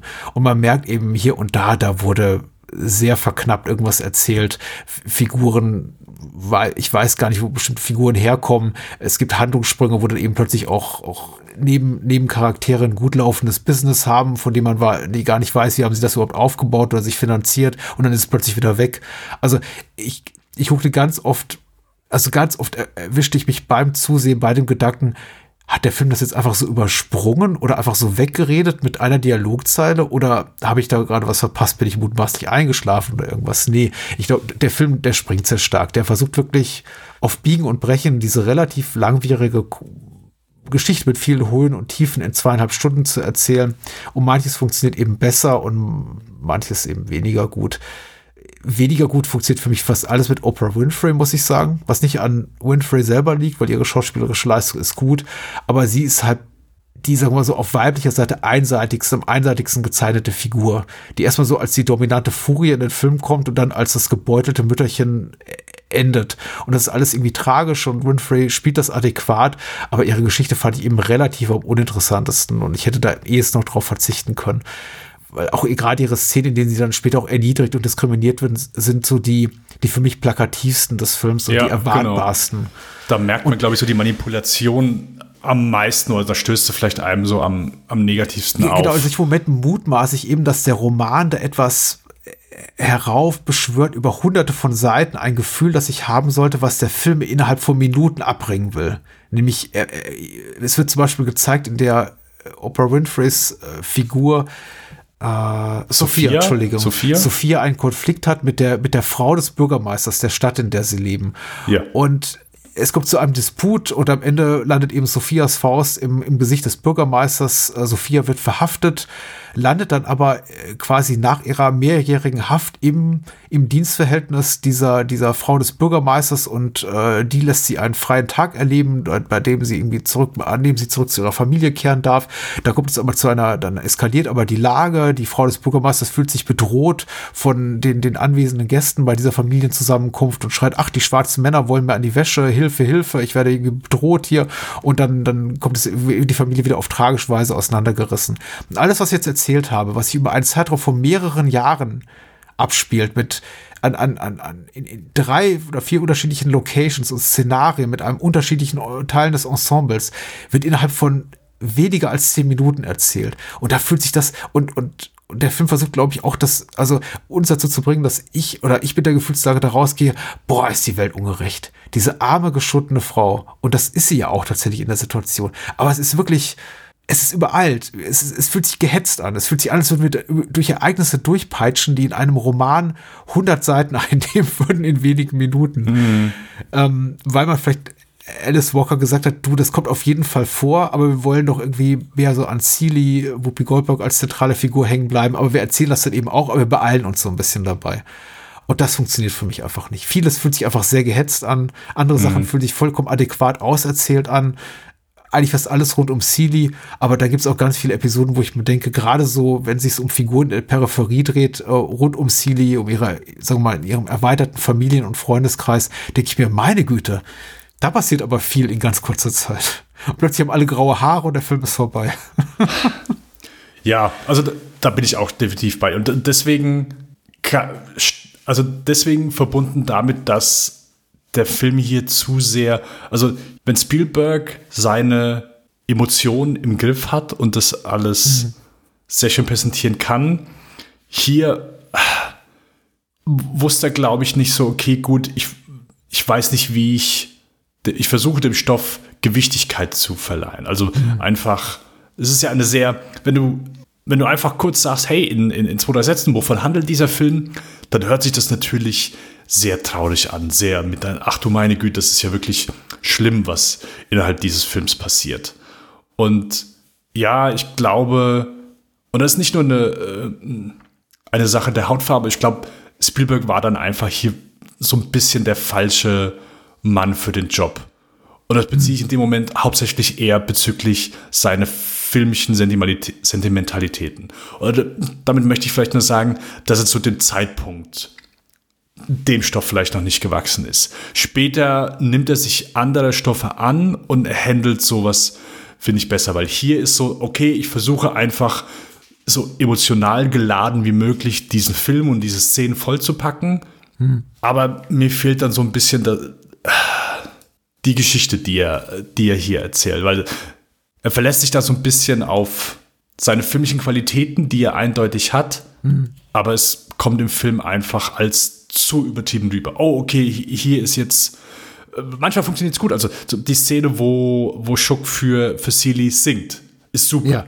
Also, mit Sealy's Blues ist äh, eine tolle Musical-Nummer, ja. Ja, also da, da sage ich dann auch, hey, das, das funktioniert, das ist eine sehr schöne Szene, das ist eine bewegende Szene, die ist mit sehr viel Hingabe gedreht. Also auch so der, der Moment, wo die Kamera auf Silly umschneidet und wir, wir sehen sie, wie sie am, am Tisch sitzt und sie ist ja, sie, sie sitzt immer, wenn sie in der Öffentlichkeit sind, sie sitzt immer hinter Mister, also im Hintergrund oder einfach in, in, an unscheinbaren Plätzen. Sie sitzt natürlich nie im, im, im Vordergrund, weil sie sich selbst mhm. nicht irgendwie so sieht, auf, weil sie einfach, weil da das Selbstbewusstsein fehlt und einfach der Moment, der ist super, der, der macht genau das, innerhalb dieser Szene, was in anderen, anderen Szenen, anderen Momenten des Films nicht funktioniert, so dass dem Moment dieser Charakter für Sealy so wichtig ist, dass er einfach, dass sie Selbstbewusstsein ihr gibt und dass sie zum ersten Mal gesehen wird, weil sie fühlt sich ja bis zu diesem Zeitpunkt einfach so komplett unsichtbar. Sie ist nicht beachtet, sie ist einfach nur, sie ist der Fußabtreter für ja. diesen Menschen, mit dem sie zusammen wohnt, äh, für die Kinder genauso und da, ja. da sehe ich das halt. Keine Ahnung, später, wenn sie irgendwie sagt, oh ja, hier, sie sagt ja dann hier zu den Kindern, ja, ihr wart auch immer, ihr wart richtig scheiße zu mir. Und dann muss ich noch mal überlegen, so, okay, waren die wirklich so scheiße oder waren es halt einfach irgendwie, keine Ahnung, Kinder? ähm, ja, das, ja. das sehe ich dann, äh, dann nicht Also ich so. fand das aber relativ stark, ehrlich gesagt. Weil, weil das ist für mich auch so ein Moment, der fühlt sich echt authentisch an. Weil mhm. ich, ich glaube, von ihrer Warte aus ist das eben auch einfach so. Und du musst ja einfach in dem Moment sagen, da schwingt, da schwingen Jahrzehnte der Unterdrückung mit.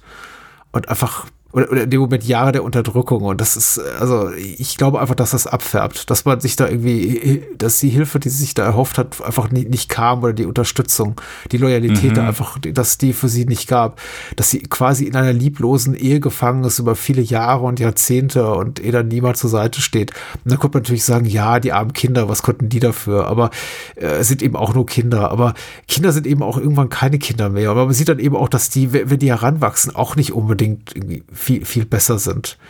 Worauf wollte ich es eigentlich hinaus? Ich glaube, das ergab jetzt überhaupt keinen Sinn. Also ich muss sagen, ich wollte einfach nur sagen, was die Entwicklung der Figuren betrifft, fand ich den Film relativ stark, was CD und ihr direktes Umfeld betraf. Also wie gesagt, nicht so in erweiterten Freundeskreis und wenn der Film dann so Abstecher macht in jetzt erzählen wir mal die Geschichte von Sophia oder von äh, Moses, dann denke ich immer so, ja, wirklich, ach ja, pff okay, ja, wenn ihr nichts Besseres zu tun habt. Aber, aber CD und Co. so mit ihrer unmittelbaren Familie bei Mister äh, fand ich eigentlich ehrlich, fand ich ehrlich gesagt relativ stark. Auch weil es der Film niemals übertreibt mit dem, mit dem Leid, das Celie erfährt. Das ist zwar alles furchtbar, aber mhm. man gönnt ihr dann eben auch diese Momente, in denen sie, ich möchte nicht sagen triumphieren darf, aber in denen sie mal sie selbst sein darf. Bei dem Wiedersehen mit ihrer Schwester. Oder es gibt diesen wunderbaren Moment relativ zu Beginn, als sie vermeintlich ihr, ihr Kind wieder sieht in den Armen einer anderen Frau, das ihr weggenommen wurde. Also sie hat schon in, in jugendlichem Alter eben, krieg, bringt sie zwei Kinder von zur Welt. Kinder ihres Vaters, der sie eben vergewaltigt hat. Was alles ganz schlimm ist, aber eben im, in Form eines Voice-Overs auch so auserzählt wird. Und dann sieht sie eben in einem Drugstore eine Frau, die vermutlich mutmaßlich ihr Kind trägt. Und dieses Wiedersehen, also man, man gibt immer diese Momente, in denen sie quasi noch mal sowas wie, wie Freude oder Glück oder äh, sagen wir mal Momente hat, in denen sie den, den Sinn des Lebens, den Sinn ihrer Existenz für sich wiederfinden kann, sich doch nicht irgendwie das, das Leben zu nehmen oder irgendwie, ja, keine Ahnung, sich komplett in dieser willenlos in diese Knechtschaft durch, durch ihren neuen Ehemann, der ihr da aufgedrückt wurde, irgendwie äh, hineinzufinden und sich dahin zu geben. Also, das ist schon toll. Also, will damit eigentlich nur sagen, der Film ist nicht der Misery-Porn, mhm. wie er vielleicht klingt, wenn man sich ja. so das Sujet anhört. Er ist er bietet ausreichend Momente der Leichtigkeit, die es mir dann doch erlaubt, diesen Film auch zweieinhalb Stunden im weitesten Sinne zu mhm. genießen, ohne die ganze Zeit das Gefühl zu haben, oh Gott, jetzt ist schon schlimm, jetzt wird es noch schlimmer, jetzt wird es noch schlimmer. Dann wiederum, glaube ich, könnte man dem Film das auch als echte Schwäche auslegen, dass er eben immer wieder diese klassischen, wie, wie du schon beschreibst, es ist einfach Spielbergs äh, Sensibilität als Filmemacher, dass er eben immer auch wieder diese diese typischen Hollywood-Momente erzwingen will oder die, die auch einfach gerne hat, wo, wo es dann einfach. Ja, die Schlägerei zum Beispiel äh, in der Mitte, wo ja, du. Ja, diese Momente der Leichtigkeit. Auch das, ja, also die, die, es darf dann eben doch nicht zu düster werden und irgendwie nicht, nicht hm. zu mhm. harsh. Also es darf nicht alles zu aussichtslos und zu misanthropisch und zu nihilistisch sein. Und da in Anbetracht des Stoffes, der hier verfilmt wird, hätte dann man vielleicht noch mal noch eine härtere Gang einfach eigentlich wählen müssen, wenn man mhm. es dem Stoff, wenn man dem Stoff hätte gerecht werden wollen und es dann wahrscheinlich auch nicht mit dem, wie hier in diesem Fall, mit einem, mit einer, mit einer Altersfreigabe für Jugendliche geschafft. Weil ja. in Sachen so Darstellung, wie gesagt, dieser lesbischen Liebesbeziehungen und, und, und, und Gewaltakte ist der Film dann doch, finde ich, ein bisschen zu harmlos. Und ich finde, der Film wird im Laufe der Zeit harmlos. Er fängt nicht so an. Denn ich mhm. war erstmal, der Film fängt an und du bekommst erstmal über Voice-Over gesagt, oh, hier ist mein Vater, der vergewaltigt mich übrigens und, und äh, gibt meine, meine Kinder weg. Und das ist halt schon erstmal, wo du, wo du schlucken musst. Und dann, das war eben die Szene, die ich meinte, die bei mir so ein bisschen hängen geblieben ist. Das ist mhm. da, wo Celie, sie geht durch dieses Waldstück mhm. alleine und, und äh, Mr. Also Danny Glovers Charakter reitet auf dem Pferd neben ihr her. Ja, genau. Und dann ist so der Moment, wo, wo er rüberschaut und er lächelt sie als an und es ist, ich habe so eine Gänsehaut bekommen, weil du so Angst bekommst, wie er sie anschaut, so dieses geisteskranke äh, Lachen, Grinsen und dann ist halt so der Moment, wo das Pferd kommt an und er ist runtergestiegen und dann kommt er aus dem, aus dem Wald raus und ähm, ja, wir haben dann die Szene, wo beiden im, im Wald verschwinden. Und das ist einfach ekelhaft. Und, und, und da ist bei mir auch wirklich Gänsehaut vorhanden. Und ich denke, boah, das wird eine üble Zeit jetzt mit diesem Film, wo ich mich nicht mehr so konkret erinnern kann. Und das ich finde, Rita Jackson noch eine junge Jugendliche, sollte man dazu sagen. Also ich glaube 14 Jahre alt. Das Rita, äh, Celia, Entschuldigung, das Rita Jackson ist die Schauspielerin, die auch ganz toll ist. Die am Anfang eben auch den Voice-Over erzählt, bevor sie dann mhm. im Erwachsenenalter von Whoopi Goldberg gespielt wird. Ja. Genau. Und das ist dann so, wo ich sage, okay, da hat der Film so diese, die, diesen Schrecken, dies, diese Härte, die er da zeigt, oder zumindest andeutet, aber einem genug liefert, dass man mhm. Begreift, was hier passiert und dass das einfach eine super schreckliche Situation ist, in der dieses junge Mädchen geworfen wird. Und danach hört das dann aber auf und dann kommt eben so dann so diese, diese Momente, wo dann so dem einen stellt sich dann dieses, diese episodenhafte Erzählung ein. Mhm. Ähm, es stellt sich so ein bisschen ein, ja, so die Spielbergischen Momente, dass wir äh, wieder so ein bisschen diese Leichtigkeit haben. Also, und das nimmt dann, glaube ich, so der Geschichte so ein bisschen die Kraft. Unter mhm. anderem natürlich auch, wenn man, hey, hier die Beziehung zwischen, zwischen Silly und, und Schuck, die auch mhm. super beginnt. Also ich habe auch erstmal, wo sie in dieser Badewanne sitzt, gedacht, oh, okay, was ist das für. Sie, sie ist ja auch so ein bisschen eklig und, und äh, kein, kein angenehmer Charakter. Und du denkst Schock, ja erstmal, okay. Ja, ja. Äh, Sagt so silly ugliest face I've ever seen. Ja. ja. genau. Und allein die Tatsache, dass Mister sie anstellt, oh hier, das ist die, die coole Sängerin, mhm. die ich, die ich heiß finde und mit der, mit der schlafe ich und mit, mit dir nicht so. Und dass sie einfach willentlich in das Haus geht. Ähm, ich wusste auch gar nicht mehr, dass, dass die sich dann irgendwann anfreunden und, und sie eigentlich eine ganz, ganz coole Person wird. Aber das, das ist dann so eher noch der Moment, der für mich funktioniert, die, die Freundschaft zwischen den beiden. Mhm. Ähm, sehr schade, dass dann so diese, diese Liebesbeziehung oder die, die Szene funktioniert für mich immer noch gut, weil für mich war es dann so der Moment, hey, diese, diese Person hat, äh, ist in einer Ehe gefangen, wo sie keinerlei Zuneigung mhm. findet und vielleicht nie erlebt hat, weil ihr Vater sie auch vergewaltigt hat. Was mhm. super einfach mega traurig ist. Ja, das Wort mega ist wahrscheinlich ein bisschen unpassend, aber was einfach sehr traurig ist ja, und ja, was einem das Herz bricht, wenn du das, wenn du halt darüber nachdenkst, einfach nur für eine Sekunde und dann ist plötzlich so diese Person, die, wo du es auch nicht von erwartet hast, aber die ist plötzlich da, die, die zeigt dieser Person plötzlich Liebe und Zuneigung.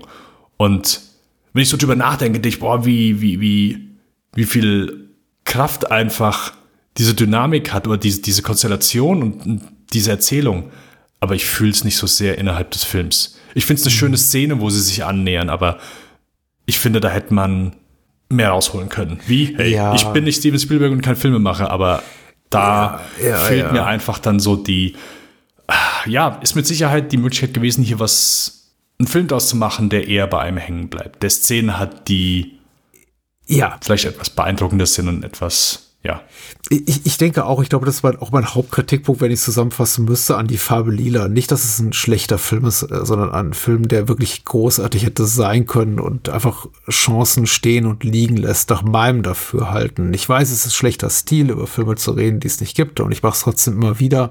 Aber es gibt einfach Handlungsstränge und Figuren, von denen ich mir gewünscht hätte, ich hätte mehr über sie erfahren. Insbesondere eben Cidi und Schuck, was relativ also, es wird ja nicht kurz abgehandelt, es gibt ja auch im Film eine gewisse, gewisse Zeit auch ein, aber der Film verliert es dann eben doch immer wieder aus den Augen. Und wenn es dann passiert und die beiden nähern sich an und man weiß schon ziemlich deutlich, was Sache ist, auch wenn der Film mhm. eben zugunsten einer Jugendfreigabe, so hat Spielberg ja später dann auch in späteren Jahren argumentiert, da nicht expliziter hätte sein dürfen, ist dann schon wieder Schuck aus der Handlung raus mit so, und ja, dann zog sie nach, ich glaube, New Orleans oder so und war dann erstmal mhm, aus, ja. aus, aus, aus Cillys Leben raus. Und ich dachte mir, oh, warte mal, das war jetzt irgendwie eigentlich der interessanteste Handlungsstrang von allem und dann sind wir eben mit, wieder mit Sophia geschlagen und, äh, und ihrem, ihrem Wiedersehen auch mit Harpo und so. Ich habe übrigens Harpo, glaube ich, von Oma genannt oder irgendwie anders. Also tut mir leid, mit, der, mit, mit den Namen kam ich immer so ein bisschen durcheinander, weil der Film hat eben auch ein, also deswegen auch der, die Verwirrung mit der, mit der Namensgebung. Der Film hat eben auch ein relativ großes Personal an Figuren, die wirklich nicht so auf die zentrale Handlung ein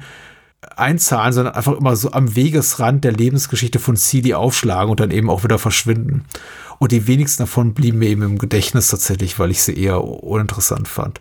Außer Radar und Chong, ähm, weil ich die eben auch aus anderen Filmen, aus Commando unter anderem kenne, äh, die hier Squeak spielt. Und ähm, äh, die fand ich auch ganz super. Aber ja, ich habe eben ich habe immer wieder gedacht, das ist einfach der Film sollte großartig sein. Ich gucke mir das an, diese, diese Geschichte, die er auch erzählt und teilweise eben auch erzählen will und dann aber nicht ausreichend präzise erzählt oder ausführlich erzählt und denke mir, eigentlich sollte ich mehr fühlen. Ich sollte mehr mhm. mitgehen. Mhm. Aber es ja. ist einfach alles so ein bisschen zu kurz gefasst. Ich weiß nicht, woher die, die, die, diese, diese Leute kommen. Ich glaube, es gibt ja auch diese Szenen zum Beispiel auf der Veranda, wo ist es der Vater von Mister aufschlägt? Ja, genau. Und ihn quasi seinen Sohn beratschlagt über die äh, schl schlimme Herkunft äh, seiner, seiner, hier von Schuck, die er, die, die er ganz toll findet, von dieser Sängerin und nennt sie äh, Two Joint Jezebel und äh, beleidigt dann eben auch noch äh, hier Silly und, und sagt irgendwie, die, hast ja irgendwie die hässlichste und dümmste genommen von allen und sie spuckt dann in sein Glas und das ist so, er, und er trinkt eben, der Vater trinkt da das Wasser, das Celie vor reingespuckt hat. Und das soll, glaube ich, auch, auch das vermitteln auch der, der Score von Quincy Jones in dem Moment so, einfach so ein triumphaler Moment sein. Aber im Englischen sagt er, äh, something rings hollow. Also etwas entfaltet nicht, glaube ich, die Wirkung in dem Moment, die es haben sollte, weil, so, soweit ich mich erinnern kann, haben wir Misters Vater nie zuvor getroffen und Schuck, ich glaube, zu dem Zeitpunkt auch nicht, außer als Gesicht auf irgendwelchen Plakaten. Und die Figuren haben für mich keine Bedeutung einfach. Hm. Da stört es mich, glaube ich, sogar noch einen Tick mehr, dass wir Schucks Vater oder so die den Konflikt da irgendwie nicht so mitbekommen haben. Ach so, ja, der Schucks so, Vater gibt es ja auch noch, stimmt. Genau. Ja. Weil ich glaube, es geht ja einfach los, dass wir das erste den, Mal den irgendwie Pfarrer, diesen, ja. den Pfarrer, genau, dass wir das erste Mal so diesen Streit zwischen den beiden mitbekommen, wo sie in die Kirche geht und er dreht sich einfach rum und geht äh, kommentarlos, mhm. geht einfach so raus. Klar, ich ist ja schon gut gemacht. Wir, wir können, ohne dass ein Wort gesagt wird, verstehen wir, woher dieser Konflikt herkommt. Aber da ist dann auch so für mich irgendwie ein bisschen zu wenig Szenen, als dass ich am Ende äh, diese Szene halt feier, wo, wo, wo er sie dann akzeptiert und wo sie mhm. singend äh, gemeinsam zur Kirche gehen da war dann einfach für mich wenig, keine Ahnung, in die Beziehung habe ich wenig investiert. Das, der Konflikt kam für mich dann auch so irgendwie gefühlt aus dem Nichts. Ja. Ich weiß nicht, wie man es hätte besser machen können. Ich habe auf ganz.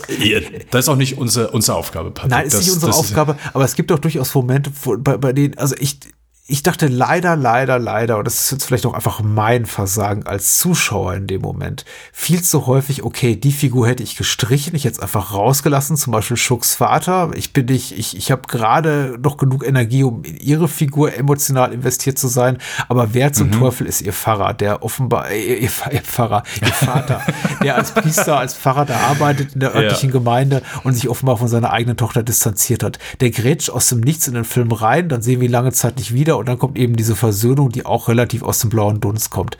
Mhm. Hätte man streichen können, hätte überhaupt nichts gefehlt. Ich, ähm, ich glaube einfach, da ist einfach da, Filme, gemäß meiner Erfahrung, in der Mehrzahl funktionieren nicht so gut, wenn sie sich sklavisch an den, an die Romanvorlage klammern. Es gibt durchaus mhm. Ausnahmen. Es gibt großartige Filme wie Das Schweigen der Lämmer, was irgendwie fast eine Wort-für-Wort-Verfilmung ist der, der Romanvorlage und kaum was, äh, kaum was verändert. Aber es gibt ganz viele Stoffe, bei denen ich mir denke, okay, das, das stinkt mir alles sehr nach Roman und wir wollten wirklich jede Figur, die auch im Roman aufschlägt, berücksichtigen. Aber wir haben einfach verdammt noch mal nur zwei Stunden oder zweieinhalb Stunden Zeit. Und so fühlt sich dieser Film einfach viel zu häufig an, dass ich mir mhm. denke, warum dieses Fass doch aufmachen? Warum nicht zum Beispiel elegante Lösung? Sorry, jetzt quatsche ich hier den, den, den armen Leuten, die diesen Film gemacht haben, ins Drehbuch rein.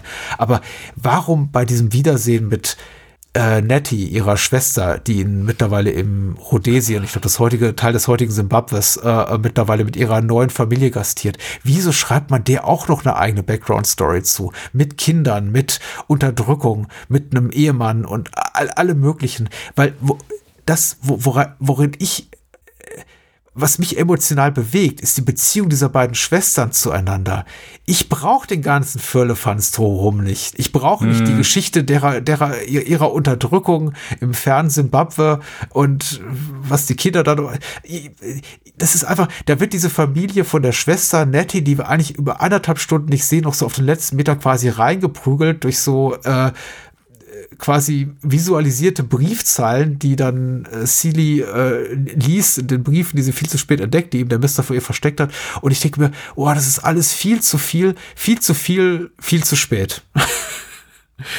Und ich kann mich einfach nicht von dem Gedanken in solchen Momenten befreien, dass ich denke, der Film wäre ohne besser, ohne, ohne besser mhm. dran gewesen, weil ich will, dass die beiden Schwestern sich wiedersehen. Der Ehemann, die Kinder, das, das fiese Regime in Rhodesien, interessiert mich nicht. Ich, ich, bin auch so ein bisschen bei dir. Ich kann es auch nachvollziehen. Aber ich glaube, der Moment ist halt einfach so dafür da, hey, meine Schwester hat auch was erlebt. Die hat auch was durchgemacht. Die hat nicht einfach nur die, oh, die hat mir die ganze Zeit geschrieben mhm. und ich erfahre jetzt einfach innerhalb dieser Sequenz, was sie gemacht hat. Es ist vielleicht ein Tick zu lang und auch die Tatsache, dass wir die Zeit dort äh, etwas ausführlicher zeigen. Bin ich auch wieder sehr überrascht gewesen, dass das der Fall ist. Das ist vielleicht so ein bisschen Overkill. ja, ein bisschen, ein bisschen reduzierter vom, vom Informationsgehalt und zumindest auf, auf, die, auf die Erlebnisse der Schwester fokussieren. Und, und ich glaube, allein die Tatsache, dass wir die, die Zeit dort zeigen, mhm. ist, ist eine andere. Aber ich finde es wichtig, dass die Sequenz, wo sie eben diese Briefe liest, etwas länger ist. Dass sie das einfach weil, hey, meine Schwester hat mir die ganze Zeit geschrieben und jetzt, jetzt habe ich die Möglichkeit, dass, was diese Briefe für sie bedeuten. Mhm. Deswegen bin ich, bin ich vollkommen an Bord. Lass die Briefe lesen bis, äh, bis gegen Abend. Alles mhm. cool. Aber ja, bin so ein bisschen bei dir, dass äh, der Informationsgehalt etwas reduzierter sein könnte. Was mich eher ein bisschen gestört hat gegen Ende, oder wo ich sage, das kam für mich Danny Glover wird während des ganzen Films so als wirkliches Arschloch porträtiert. Also ja. wirkt als Monster, als einfach kein cooler Dude. Er ist nicht der liebe Roger Murtaugh. Genau. Und Nettie sieht die Schwester gut auf die Farbe und er erstmal cool, was zu vergewaltigen. Ja, genau. Genau. Dann hat er gegen Ende hat er aber so diesen Sinneswandel, dass äh, er liest diesen Brief, oh, okay, hier, äh, die, die brauchen Geld irgendwie, für, um äh, ins Land einzuwandern. Und er holt dann aus seinem Gesparten das Geld und äh, bietet das dann an. Hm. Und es gibt dann gegen Ende diesen einen Moment, wo Silly ihn sieht, wo er auf dem Feld steht. Hm. Oder ist Silly, die ihn, die ihn sieht? Ich meine zumindest. Ich glaube auch. Ja, ja, ja, ja, natürlich.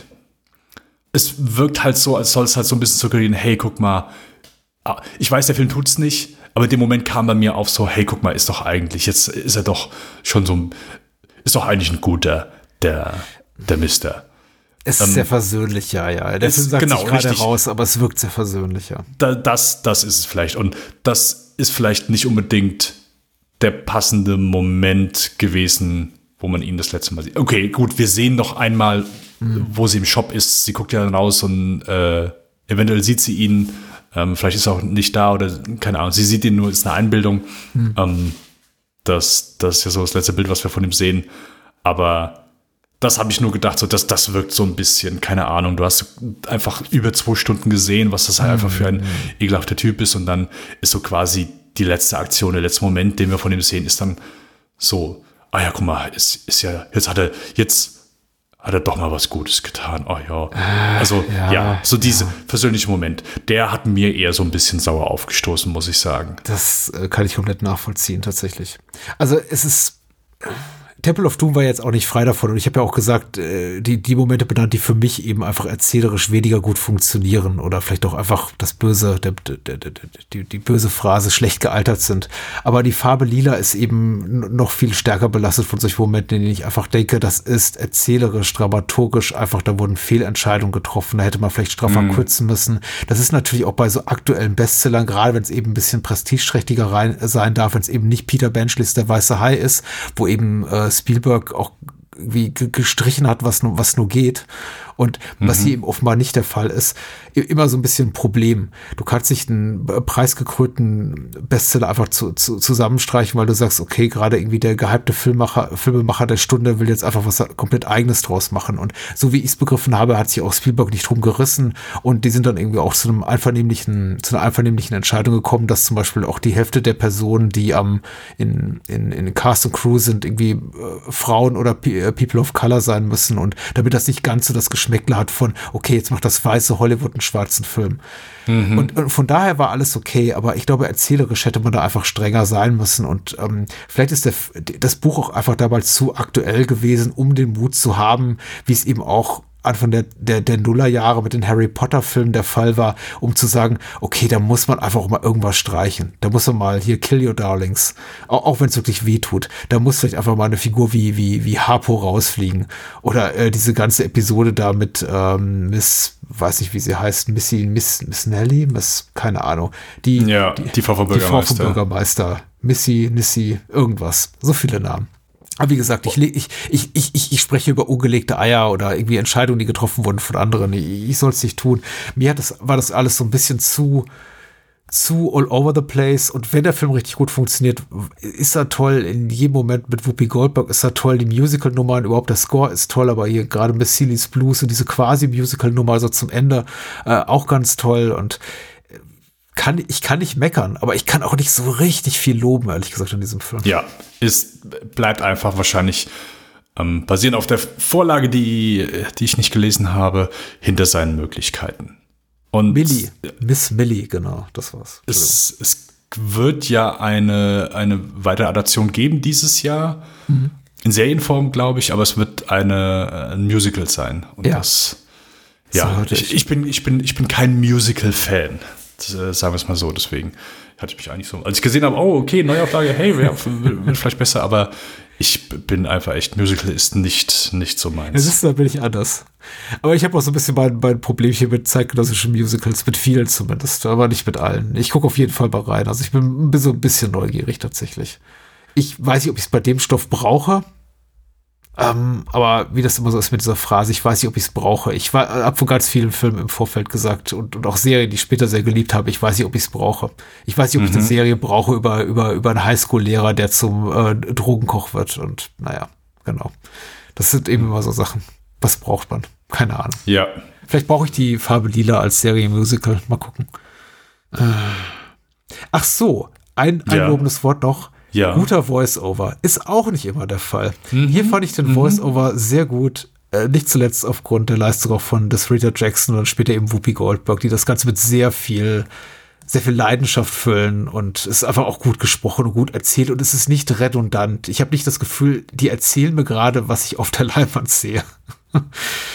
ähm, sondern die füllen eben auch Lücken teilweise in der Erzählung, die, die man eben auch füllen muss und zum Beispiel sowas, was dann irgendwie hab so allein in der Inszenierung oder im Schnitt ein bisschen holprig ist, ist wie zum Beispiel Silly und Schuck finden zueinander und es gibt so eine angedeutete ja, sexuelle Spannung, Romanze zwischen den beiden und der nächsten Szene reißt sich schon wieder ab nach New Orleans. Wenn ich den Voice-Over da nicht hätte, wo sie tatsächlich nochmal ihr Bedauern und ihr, ihr, ihre Trauer darüber bekundet, dass jetzt einfach die Person, die sie liebt, weg ist, da würde dem was fehlen. Also hier ist der Voice-Over durchaus angebracht und, und, und wichtig. Äh, fand ich recht stark. Ja, gehe ich, geh ich mit. Aber das war es auch schon. so hatte wenig richtig. Ist ja auch so nicht so, ich sag mal, allgegenwärtig. Es ist jetzt nicht irgendwie so, dass sie Nein. durchgehend dieser Voice-Over sich durch den Film zieht und äh, ja, jetzt sei mal ruhig, genau.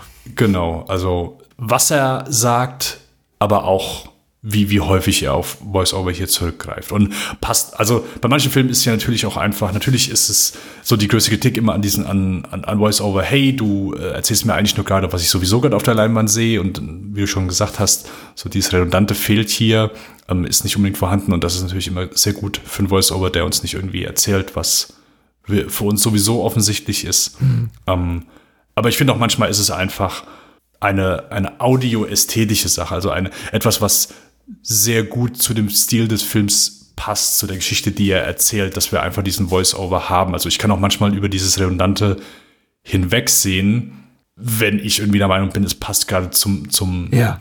ähm, äh, Wort des heutigen Podcasts, Vibe des Films. Nun gut. Spielberg äh, sollte man irgendwie ja noch kurz ergänzt hat natürlich auch zu dieser Zeit schon sehr, sehr viel produziert. Äh, das bringen wir jetzt nicht großartig zur Sprache. Ich glaube einfach, weil sich auch viele der äh, Filme, die er mitproduziert hat, Poltergeist, Goonies, äh, Back to the Future, äh, Twilight Zone, der Film, wo er auch eine Episode inszeniert hat, auch durchaus nochmal für separate Besprechungen eignen und vielleicht dann irgendwann in der Zukunft, wenn wir dann über das Schaffen von Robert Zemeckis oder Toby Hooper sprechen, dann kommen vielleicht die genannten Filme dran. Oder Richard Donner, wer weiß. Mal gucken, mhm. was da noch kommt, die Tage. Aber erstmal bleiben wir bei seinen Regiearbeiten und die sind ja irgendwie reichhaltig vorhanden und es geht auch qualitativ relativ hochwertig weiter. So wollen wir mal anteaser, was da kommt. Sehr gerne. Ähm, wir besprechen als nächstes äh, Empire of the Sun. Ja. Äh, ein ja. Film, den ich, äh, ich war damals großer Christian Bale-Fan, deswegen mhm. muss ich jeden Film von ihm sehen oder wollte es. Äh, deswegen freue ich mich da sehr drauf. Dann haben wir den bis dahin dritten Indiana Jones Teil, Indiana Jones und der letzte Kreuzzug, auch natürlich ein sehr beliebter Titel innerhalb dieser Reihe. Und dann haben wir wieder einen Film, den ich natürlich nie in meinem Leben gesehen habe. Weil es ein trauriger Science-Fiction-Film ist oder ein trauriger Fantasy-Film. Zumindest ist das immer meine, meine Ansicht von außen gewesen. Ja, äh, In ja. jedem Fall habe ich noch nicht gesehen. Äh, Always. Und ich glaube, in Deutschland hatte der Zusatztitel der, der Feuerengel von Montana. Der Feuerengel von Montana, den ich auch nicht kenne, auf den ich Oh, echt gespannt okay. bin. Ich bin wirklich drauf gespannt tatsächlich. Ich habe äh, so vielleicht noch zur Farbe die lila ergänzt. Ich habe den tatsächlich immer nur in Teilen gesehen, als er dann eben auch im Fernsehen lief. Ich habe ihn jetzt zum allerersten Mal in Gänze gesehen, von Anfang bis Ende. Bisher immer nur so ausschnittsweise zwischen zwei Werbeblöcken und das hat dem Film nicht gut getan. Jetzt beim Wiedersehen habe ich dann erkannt, okay, der ist so episodisch, den kann man auch mal immer so zwischen zwei Werbeblöcken gucken, aber der war jetzt schon so ein bisschen besser. Ähm, aber ja, Always ist jetzt bereits der zweite Film in dieser Reihe, den ich äh, zum allerersten Mal gucke. Und äh, da freue ich mich auch sehr drauf. Und auf die anderen sowieso, ja. Weil ich, von denen weiß ich, dass ich sie mag. Sehr schön. Bis dahin hört mal Lichtspielcast, würde ich sagen, ganz brav, ja? Äh, genau, Ja. ja. Spielcast, aktuelle Filme. Äh, Indiana Jones haben wir unter anderem besprochen. Und, Das äh, ja. sollte man sich anhören. Indiana Jones und The Dial, and De The, The Dial of Destiny. Hat der deutschen Titel? Das Ganz Rad des ehrlich, gute Schicksals? Frage. Ja, Ich glaube ja. Ich glaube, da heißt das Ja. Rad des Schicksals, oder? Ja, ja, k- könnte hinkommen. Aber ich hätte jetzt auch Dial of Destiny gesagt. Ja, ja. Äh, wir sollten übrigens äh, zu, zu wertschätzen wissen, dass irgendwie wir immer noch in diesen alten Indiana Joneses diesen wunderbaren Übergang haben vom Paramount-Logo in die Spielfilmhandlung. Diesmal hier in, bei Temple of Doom mit diesem wunderbaren, mit dieser Überblende auf diesen Gong, der dann geschlagen wird. Und äh, ist doch ein Gong, oder? Ähm, Der Paramount-Berg, der dann überblendet? Äh, genau, also auf diesem Gong ist dieser kleine Berg. Ja, ja, genau. Ja, Ja, ja, genau. ich war gerade. Mhm. Das wird dann auch irgendwann verloren gehen, im fünften eben. Aber darüber habt ihr ja schon geredet. Oder auch nicht. Ich muss nur in die Folge reinhören. Außerdem hört gerne Bahnhofskino. Lasst uns eine nette Rezension da. Sagt einfach was Nettes. Empfehlt uns weiter. Wir haben kein Marketingbudget. Wir haben kein riesen Verlagshaus hinter uns, kein riesen Medienimperium und das unseren Podcast weiterempfiehlt. Also wenn ihr sagt, Spielfilm ist gut und diese Spielberg-Reihe ganz besonders, empfehlt uns gerne weiter. Teilt das, kommentiert es und unterstützt uns. Wir haben nur Vibes. Bis zum nächsten Mal. Halten wir die warm. Ciao, ciao. Adios.